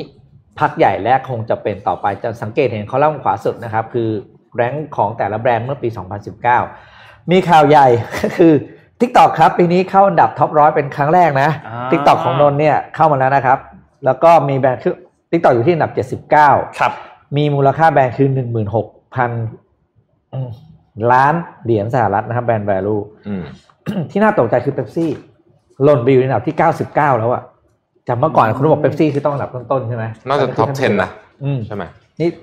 99นะ เมื่อกี้เมื่อกี้ผมขออภัยผมอ่านอืมผมผมพูดว่าฮ่องกงเป็นพูดเป็นประเทศที่คนเข้าไปไม่ใช่นะครับฮ่องกงเป็นเขตเศรษฐกิจพิเศษมีคนเตือนมาว่าต้องระวังเรื่องนี้ sensitive มากๆถูกต้องใช่ sensitive จริงๆขอบคุณมากด้วยอะนะคใช่รับเมื่อกี้ไม่แน่ใจนนท์พูดด้วยหรือไม่เออหรือเปล่าขอบคุณมากเลยนะขอแก้ไขด้วยนะครับเออแล้วเมื่อกี้นิดนึงเมื่อกี้ที่พูดเรื่องของมูลค่าบริษัทนะฮะเออมันมีความเป็นไปได้ที่ที่ที่อาลีบาบาเนี่ยอาจจะไม่ได้ติดอยู่ใน list มูลค่าบริษัทเยอะมาก เพราะว่ามันไปมันไป list อยู่หลายที่ หุ้นของอาลีบาบาอ่าไม่ได้อยู่ที่จีนอย่างเดียวนะฮะเดี๋ยวก่อนจะหมดจะหมดนี่แล้วแจกรางวัลดีกว่าอ่าอ่า วันนี้มีแป้งมาแจกคือเวลาเวลามีแป้งมาแปลว่าคิดอะไรไม่ค่อยออกนะฮะเดี๋ยวขอขอค่อยๆคิดก่อนของแจกมันจะแจกอะไรดีเยนะนะฮะเออแป้งสีจันทร์อันใหม่นะครับ ซึ่งอืมอยากให้ลองใช้ นี่ผมก็ทามานะเอาคำถามง่ายมากเลย หูฟังที่วางอยู่บนโต๊ะผมมันตอนเนี้ย ยี่ห้ออะไร เอาอ่าเอาตำแหน่งอะไรดี เอาเบอร์อะไร เอาเอาคนที่ตอบที่เท่าไหร่ ไม่ต้องให้ดูก็ได้ไม่ต้องให้ดูด้วยเหรอเอาโอเคเอาต้องเอาแบบเอาแทบจะเฉลยอยู่แล้วเอานะฮะเอาคนแรกๆดีกว่าถูกไหมอ่าสามห้าเจ็ดเก้าสิบเอ็ดครบยังสามห้าเจ็ดเก้าสิบเอ็ดครบแล้วครับโอเคอ่าสามห้าเจ็ดเก้าสิบเอ็ดหูฟังยี่ห้ออะไรแค่เนี้ยครับครับเดี๋ยวส่งแป้งไปให้ไม่ได้ส่งหูฟังให้นะเออส่งแป้งของผมให้นะครับของผมของผมนะฮะอ่าเพราะว่ามีข่าวใหญ่มากจริงๆมันก็หลายหลายวันแล้วสองสามวันแล้ว แต่ว่าสรุปมาทางการทุกคนพูดตรงกันคือ Lululemon นะครับแบรนด์ขวัญใจของหลายๆคนที่เราพูดเรื่องเขาบ่อยมากเลยในรายการ เพราะว่าเขาดังเอาดังเอานะหลังๆเนี่ยเราชอบ เข้าซื้อกิจการของ Mirror นะครับ Mirror เนี่ยเป็น startup company อันหนึ่งซึ่งมีมีการเติบโตเร็วมากนะครับอืมโดยเฉพาะช่วงโคโรนาไอโควิด -19 ที่ผ่านมาเนี่ย ต้องมองฝั่งอย่างนี้ครับ ไอขอภาพ P 5ถึง7เปิดไปเรียงไปเรื่อยๆได้เลยนะครับ รูรูเลมอนเรารู้เขาเป็นชุดออกกำลังกายถูกไหมครับอ่ามันไม่ยากหรอกชุดโยคะอะไรอย่างนี้แต่ไอกระจกที่เห็นข้างหน้าเนี่ยครับ มันเป็นมันไม่ใช่มันเหมือนกระจกสโนไวท์อะาฮะคือคุณออกกำลังกับกระจกอันเนี้ยมันจะมี personal trainer มาเทรนกับคุณเห็นไหมคนเสื้อขาวแล้วไม่อยู่ในคนเสื้อขาวในกระจกนั้นน่ะอ่าโเนั่นคือคนในกระจกนะเขาไม่ได้อยู่ข้างหลังคุณนะครับเออกระจกนี้ไม่ใช่กระจกสะท้อนนะครับเฮ้ย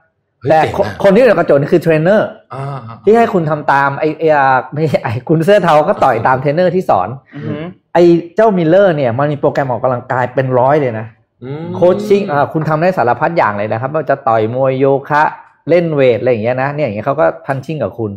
แล้วสิ่งที่ Lululemon เนี่ยเขามีอยู่แล้วคือแอปพลิเคชันของ Lululemon เนี่ย กับไอตัวเนี้ยมันมัน merge กันอยู่ ก็คือไอไอโปรแกรมเนี้ยมันก็มีโปรแกรมไอกระจก Mirror เนี่ยมันมี personal trainer ที่ไปฝังอยู่นะเป็นแพลตฟอร์มที่เทรนเนอร์เข้าไปอยู่ในนั้นครับนนท์อยากออกกำลังกายคนไหนคนนั้นก็ไปซื้อแล้วก็ดูผ่าน Mirror อ๋อไม่ได้ดูผ่านทีวีนะครับอ่าฮะเพราะทีวีเนี่ยมันไม่ได้มันนี่เป็นแอปพลิเคชันเฉพาะของกระจกครับคือทีวีดูมันมันไม่ได้เป็นเป็นเป็น real-time เหมือนคนนี้ไงแต่อืมประเด็นที่ Lululemon เข้าไปซื้อเนี่ย ตรงไหนรู้ไหมครับ ลูกค้าครึ่งหนึ่งของทั้งสองแบรนด์เป็นคนคนเดียวกันอ่า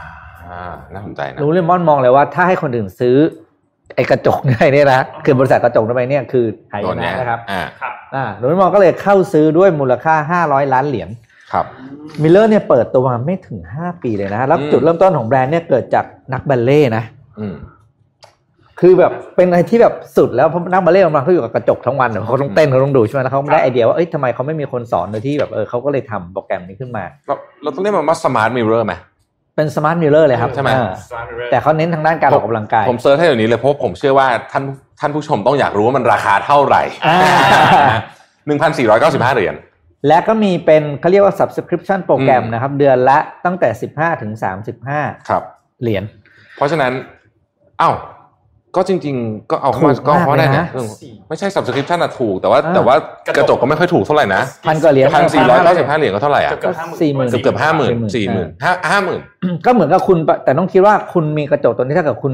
ไม่ต้องไปยิมปีหนึ่งอะถูกแต่กระจกคอับนเนี้ยใช้ได้ทั้งบ้านนะ ก็จริงพี่ครับ แต่ว่าลู่วิ่งเนี่ยก็กลายเป็นที่ตากผ้ากันมาเยอะแล้วนะฮะอันนี้อาจจะกลายเป็นที่อันนี้อันนี้เป็นเอ้ยแต่อ๋อแต่ถ้าคุณไปยืนกับมัน มันจะแต่งตัวไม่ได้นะ อะ มันต้องเปิดไฟจอมันถึงจะติด มันไม่กระจกธรรมดา อ๋อ มันก็เหมือน L มันคือเอาจอ LCD อะมาตั้ง อืม แต่เป็นโปรแกรม เฮ้ย อันนี้แบบเจ๋งมาก แล้วก็นักนักวิเคราะห์คาดการณ์ว่า การเข้าซื้อมูลค่า 500 ล้านเหรียญของลูลูเลมอนเนี่ย บอกว่าปีแรกอาจจะไม่ค่อยคุ้มหรอก แต่ปีต่อไปเนี่ยเขาบอกไม่เกิน 2 ปีจะได้คืนทุนแน่ภายใน 3 ปีคาดว่าไอ้กระจกตัวเนี้ยนะ อืม จะทำรายได้ให้กับลูลูเลมอนอย่างน้อย 800 ล้านเหรียญ มันมันน่าสนใจนะก็คือผมว่าพันสี่ร้อยเหรียญสำหรับต้องต้องถามเอาคือตลาดอเมริกันใช่ไหมอืมก็ไม่ได้อาจจะไม่ได้ถือว่าแพงมากนะอืมอยู่ในเกณฑ์ที่ต้องใช้คำว่ารับได้เออนะครับเออมีข่าวอีกสักหนึ่งข่าวแล้วกัน เล็กๆนะครับนนท์มีลูกพี่ด้วยข่าวหนึ่งเออมีข่าวรูปพี่จะผมไปเร็วๆแล้วกัน Norwegian Airlines นะฮะก็ตอนนี้วันก่อนนนท์เล่าให้ฟังใช่ไหมบอกว่า 737 Max จะขึ้นมาจะมาบินแล้วใช่ไหมฮะอ่าใช่มาทดสอบ Norwegian Airlines เทสไฟล์ละฟ้องโบอิงเลยครับครับ ฟ้องโบอิงครับฟ้องเรื่องอะไร อันที่หนึ่งก็คือหนึ่งฟ้องก่อนว่า ไปทำให้เขาอะเสียหายตอนครับที่เครื่องบินมันถูกกราวน์ครับอืมเพราะมันไม่ใช่ความผิดเขาถูกไหมมันเป็นความผิดของโบอิงใช่ไหมอ่านั้นที่หนึ่งนะครับ ฟ้องเสร็จปุ๊บสองยกเลิกออเดอร์ด้วย เดิมทีนี่มีออเดอร์737 Max อยู่92ลำแล้วก็ไปยกเลิกออเดอร์ของ787ไม่เกี่ยวเลยนะคนละรุ่นด้วยนะฮะฟ้องเนี่ยจะฟ้องเอาเงินด้วยนะครับ แล้วก็เอ่อเอ่อ ต้องบอกว่า Boeing เนี่ยก็ออกมาบอกว่าคือเรื่องนี้เนี่ยก็ขอให้เข้าสู่กระบวนการยุติธรรมแล้วกันคือคือผมคิดว่าพอมีเจ้าหนึ่งฟ้องอะเดี๋ยวมาเป็นเจ้าทางต่อว่าวไปมาอีกแน่นอนนะฮะอืมก็ธุรกิจการบินก็ยังคงเป็นธุรกิจที่เหนื่อยอะอ่าบอกตรงๆนะแต่ทุกคนต้องหาทางออกแล้วล่ะทางไหนจะได้ตังค์เข้ามาบ้างอะเอาจริงๆเออใช่การฟ้องก็เป็นวิธีหนึ่งเหมือนกันนะที่เรานึกไม่ถึงอืมนะฮะอืมปิดท้ายด้วยข่าวลูกพี่ฮะลูกพี่ครับผมอืมข่าวลูกพี่นะครับ เมื่อเมื่อเช้านี้นะครับ ลูกพี่ได้ ส่งอีเมลนะครับไปหาพนักงานเทสลาทั้งหมดมีประมาณแบบหลักหมื่นคนนะครับที่ส่งไปที่เทสลาทางอีลอนมัสก์เนี่ยได้ส่งอีเมลไปหานะครับก็ส่งไปแล้วก็บอกว่า just amazing how well you executed especially in such difficult times I'm so proud to work with you นะครับก็คือในช่วงเวลาโควิด -19 ที่ลำบากช่วงเวลาที่ลำบากมากเนี่ยพวกคุณทำผลงานได้ดีมากนะครับ ซึ่งคืออันนี้เนี่ยมันเป็นจากการที่ตัวเลขของการส่งรถ ใน quarter ที่2เนี่ยมันค่อนข้างที่จะดี เดี๋ยวเดี๋ยวอันนี้อันนี้มีด้วยนะครับ แต่ไม่ใช่เรื่องนี้นะครับอืมเป็นตัวเลขในการส่งออกส่งส่งรถเนี่ยมันค่อนข้างที่จะดีนะครับใน quarter ที่2นะครับโดยทาง Wall Street Journal เนี่ยเขาได้ทำการประมาณนะครับว่า ในช่วงเวลา quarter ที่2เนี่ยเทสลาได้ทำการส่งรถไปได้ประมาณ 72,000 คันนะครับซึ่งตอนแรกเนี่ยเขาคาดการณ์ว่าจะอยู่ใน range ระหว่าง 39,000 ถึง 86,000 นะครับก็ถือว่าเป็นตัวเลขที่ค่อนข้างโอเคนะครับและนอกจากนี้เมื่อวานนี้เนี่ยหุ้นของเทสลาก็ new record อีกแล้วอืมนะครับซึ่งก็เป็นอ่าบริษัทที่มีบริษัทรถยนต์ที่มีมูลค่าสูงที่สุดนะครับนำหน้าโตโยต้าไปแล้วนะครับอย่างที่บอกนะครับมูลค่าตอนนี้เนี่ยอยู่ที่ 28,000 ล้านเหรียญสหรัฐนะครับ ส่วนอีกข่าวหนึ่งครับเมื่อกี้ครับเรื่องของ SpaceX เมื่อกี้นะครับภาพเมื่อกี้ขึ้นมาเลยครับ เมื่อวานนี้เนี่ยทางด้าน SpaceX เนี่ยได้มีการส่งดาวเทียม GPS 3นะครับซึ่งเป็นดาวเทียมที่ก็ ก็อย่างที่อีลอนทวีตเลยครับก็ your GPS just just got slightly better นะครับ GPS ของคุณเนี่ยมันมันดีขึ้นนิดนึงแล้วนะครับ ซึ่งไอตัวดาวเทียมที่ถูกส่งขึ้นไปในอันนี้ที่จากแหลมคานาวาลด้วยยาน Falcon 9 ตัวเดิมเนี่ยนะครับ Falcon 9 ก็กลับมาจอดเหมือนเดิมเตรียมที่จะนำกลับไปใช้ใหม่อีกครั้งหนึ่งนะครับอืมซึ่งเป็นการปล่อยดาวเทียมครั้งที่ 3 แล้วนะครับสำหรับดาวเทียม GPS อันนี้นะครับซึ่งเป็นดาวเทียมที่จะทำให้อ่า ระบบ GPS เนี่ยโอเคมันดีขึ้น เขาเคยปล่อยดาวเทียมมาแล้ว 2 ครั้ง ครั้งแรกเนี่ยคือในเดือนธันวาคมปี 2018นะครับอันนั้นก็ปล่อยด้วยจรวด Falcon 9 เหมือนกัน ส่วนอีกอันนึงคือในเดือนสิงหาคมปี 2019 นะครับ อันนั้นปล่อยไปกับจรวด Delta 4 Medium นะครับ ซึ่งอันนี้เนี่ยเป็นอันที่ 3 นะครับ ที่ถูกปล่อยออกมาก็เป็นที่เรียบร้อยภารกิจสำเร็จลุล่วงไปได้ด้วยดีนะครับสำหรับลูกพี่ ลูกพี่เขามีอยู่ช่วงหนึ่งเขาบอกจะเลิกเล่นทวิตเตอร์ไม่ใช่เหรออ๋อใช่ใช่ใช่ป่ะใช่เขาป่ะเขาบอกว่ามีอยู่ช่วงหนึงเขาบอกว่าเฮ้ยไม่เขาใช่จะช่วงช่วงหนึ่งนี้เพิ่งสองอาทิตย์ที่แล้วเองนะใช่ใช่ใช่ใช่เออ ไม่เลิกเหรออ่าไม่เลิกน่าจะไม่เลิกแล้วครับ เหมือนแบบว่าติดติด เหมือนเหมือนอืมเหมือนเหมือนเหมือนที่พี่ปิ๊กเพิ่งเพิ่งโพสต์เฟซบุ๊กบอกว่าตอนนั้นเขาจะงอนไม่ซื้อหนังสือแล้วเออนั่นก็เป็นเหมือนกันจะไม่ซื้อหนังสือแล้วสุดท้ายวันต่อไปซื้อเหมือนตอนแล้วนั้นแกงอนใครสักคนหนึ่งใช่ป่ะครับใช่ป่ะมันเหมือนนนคุ้นๆเหมือนกันแต่ไม่แน่ใจกงอใครสักคนหนึ่งอะแล้วแกก็บอกว่าไม่เอาละไม่เล่นละทวิตเตอร์ไม่เล่นน่าจะทะเลาะกับคนในทวิตนั่นแหละเออใช่ทะเลาะทะเลาะกันเองนั่นแหละครับนะฮะโอ้ก็วันนี้ เดี๋ยวก่อนนะ แจ้งข่าวทุกท่านก่อนว่าอืมสัปดาห์หน้าเราจะขอหยุดหยุดบ้างหยุดวันหยุดบ้างจันทร์วันอังคารไปเที่ยวบ้างนะครับอ่าเพราะว่าเที่ยวที่แอดเลยแอดเขาจะไปสวดมนต์ครับผมแอดไปสวดมนต์แอดจะไปสวดมนต์ครับนะฮะเพราะฉะนั้นก็พรุ่งนี้พรุ่งนี้ผมเจอไม่กันมาเดี๋ยวพรุ่งนี้เดี๋ยวพรุ่งนี้นหานุกมาแทนเออใช่ใช่ใช่แล้วก็เจอลากันตรงนี้เลยหมายถึงว่าลาเพราะบอกจะกันตรงนี้จะไม่เจอกันหลายวันอยู่เจอนะทีฮะวันวันพุธก็ใช่ไหมครับอ่าเจอเจอกันอีกทีพรุ่งนี้มีข่าวพรุ่งนี้มีพรุ่งนี้มีแต่ว่านะครับแต่เสาร์อาทิตย์จันทร์อังคารหยุด จันทร์อังคารขอหยุดสองวันนะทั้งครับทั้งทีมเลยนะครับ เราครัจะบไปพักผ่อนกันบ้างแล้วก็เดี๋ยววันพุธเราจะกลับมาพร้อมกับน่าจะข่าวเพียบเลยต้องอ่านสองชั่วโมงเลยไหมวันพุธเนี่ยชดเชยชดเชยชดเชยชดเชยนะครับนะฮะก็วันนี้น่าจะครบถ้วนนะครับ ก่อนที่จะจากกันเราขอบคุณสปอนเซอร์เรานิดนึงนะครับขอบคุณหน้ากากผ้าไหมพัสยาครับนะครับที่มีเทคโนโลยีที่มีป้องกันเอ่อไม่มีสารฟอร์มาลดีไฮด์ที่เป็นสารก่อมะเร็งนะครับ แล้วก็ ตัวสารตัวนี้เนี่ยก็ค่อนข้างคือหน้ากากเขาค่อนข้างดีนะ ใส่สบายด้วยมีสีให้เลือกเยอะนะครับรายได้ส่วนหนึ่งก็เอาไปบริจาคให้กับผู้ที่ได้รับผลกระทบจากโควิด -19 ด้วยนะครับแล้วก็เรื่องเสื้อสูทอย่างที่เมื่อวานได้บอกไปแล้วนะครับมีคนถามเข้ามาเยอะนะครับถึงราคานะครับ2,790 บาทสองพันเจ็ดร้อยเก้าสิบบาทนะครับคุ้มค่าสามารถไปกหาได้นะครับตามช็อปของพัสยาช็อปออนไลน์ก็มีนะครับลองไปครับเลือกใครหาสูตรอยู่เนี่ยก็ลองไปเลือกใช้กันดูนะครับอืมพัสยาใส่สบายมากๆนะครับซักเครื่องได้แล้วก็ไม่ต้องรีดด้วยนะครับอืมครับก็ขอบคุณพัสยาที่อยู่กับพวกเราทุกเช้านะครับครับ ขอบคุณทุกท่านที่ติดตามนะครับแล้วแล้เดี๋ยววพบกันใหม่พรุ่งนี้ครับสวัสดีสวัสดีครับสวัสดีครับ Mission Daily Report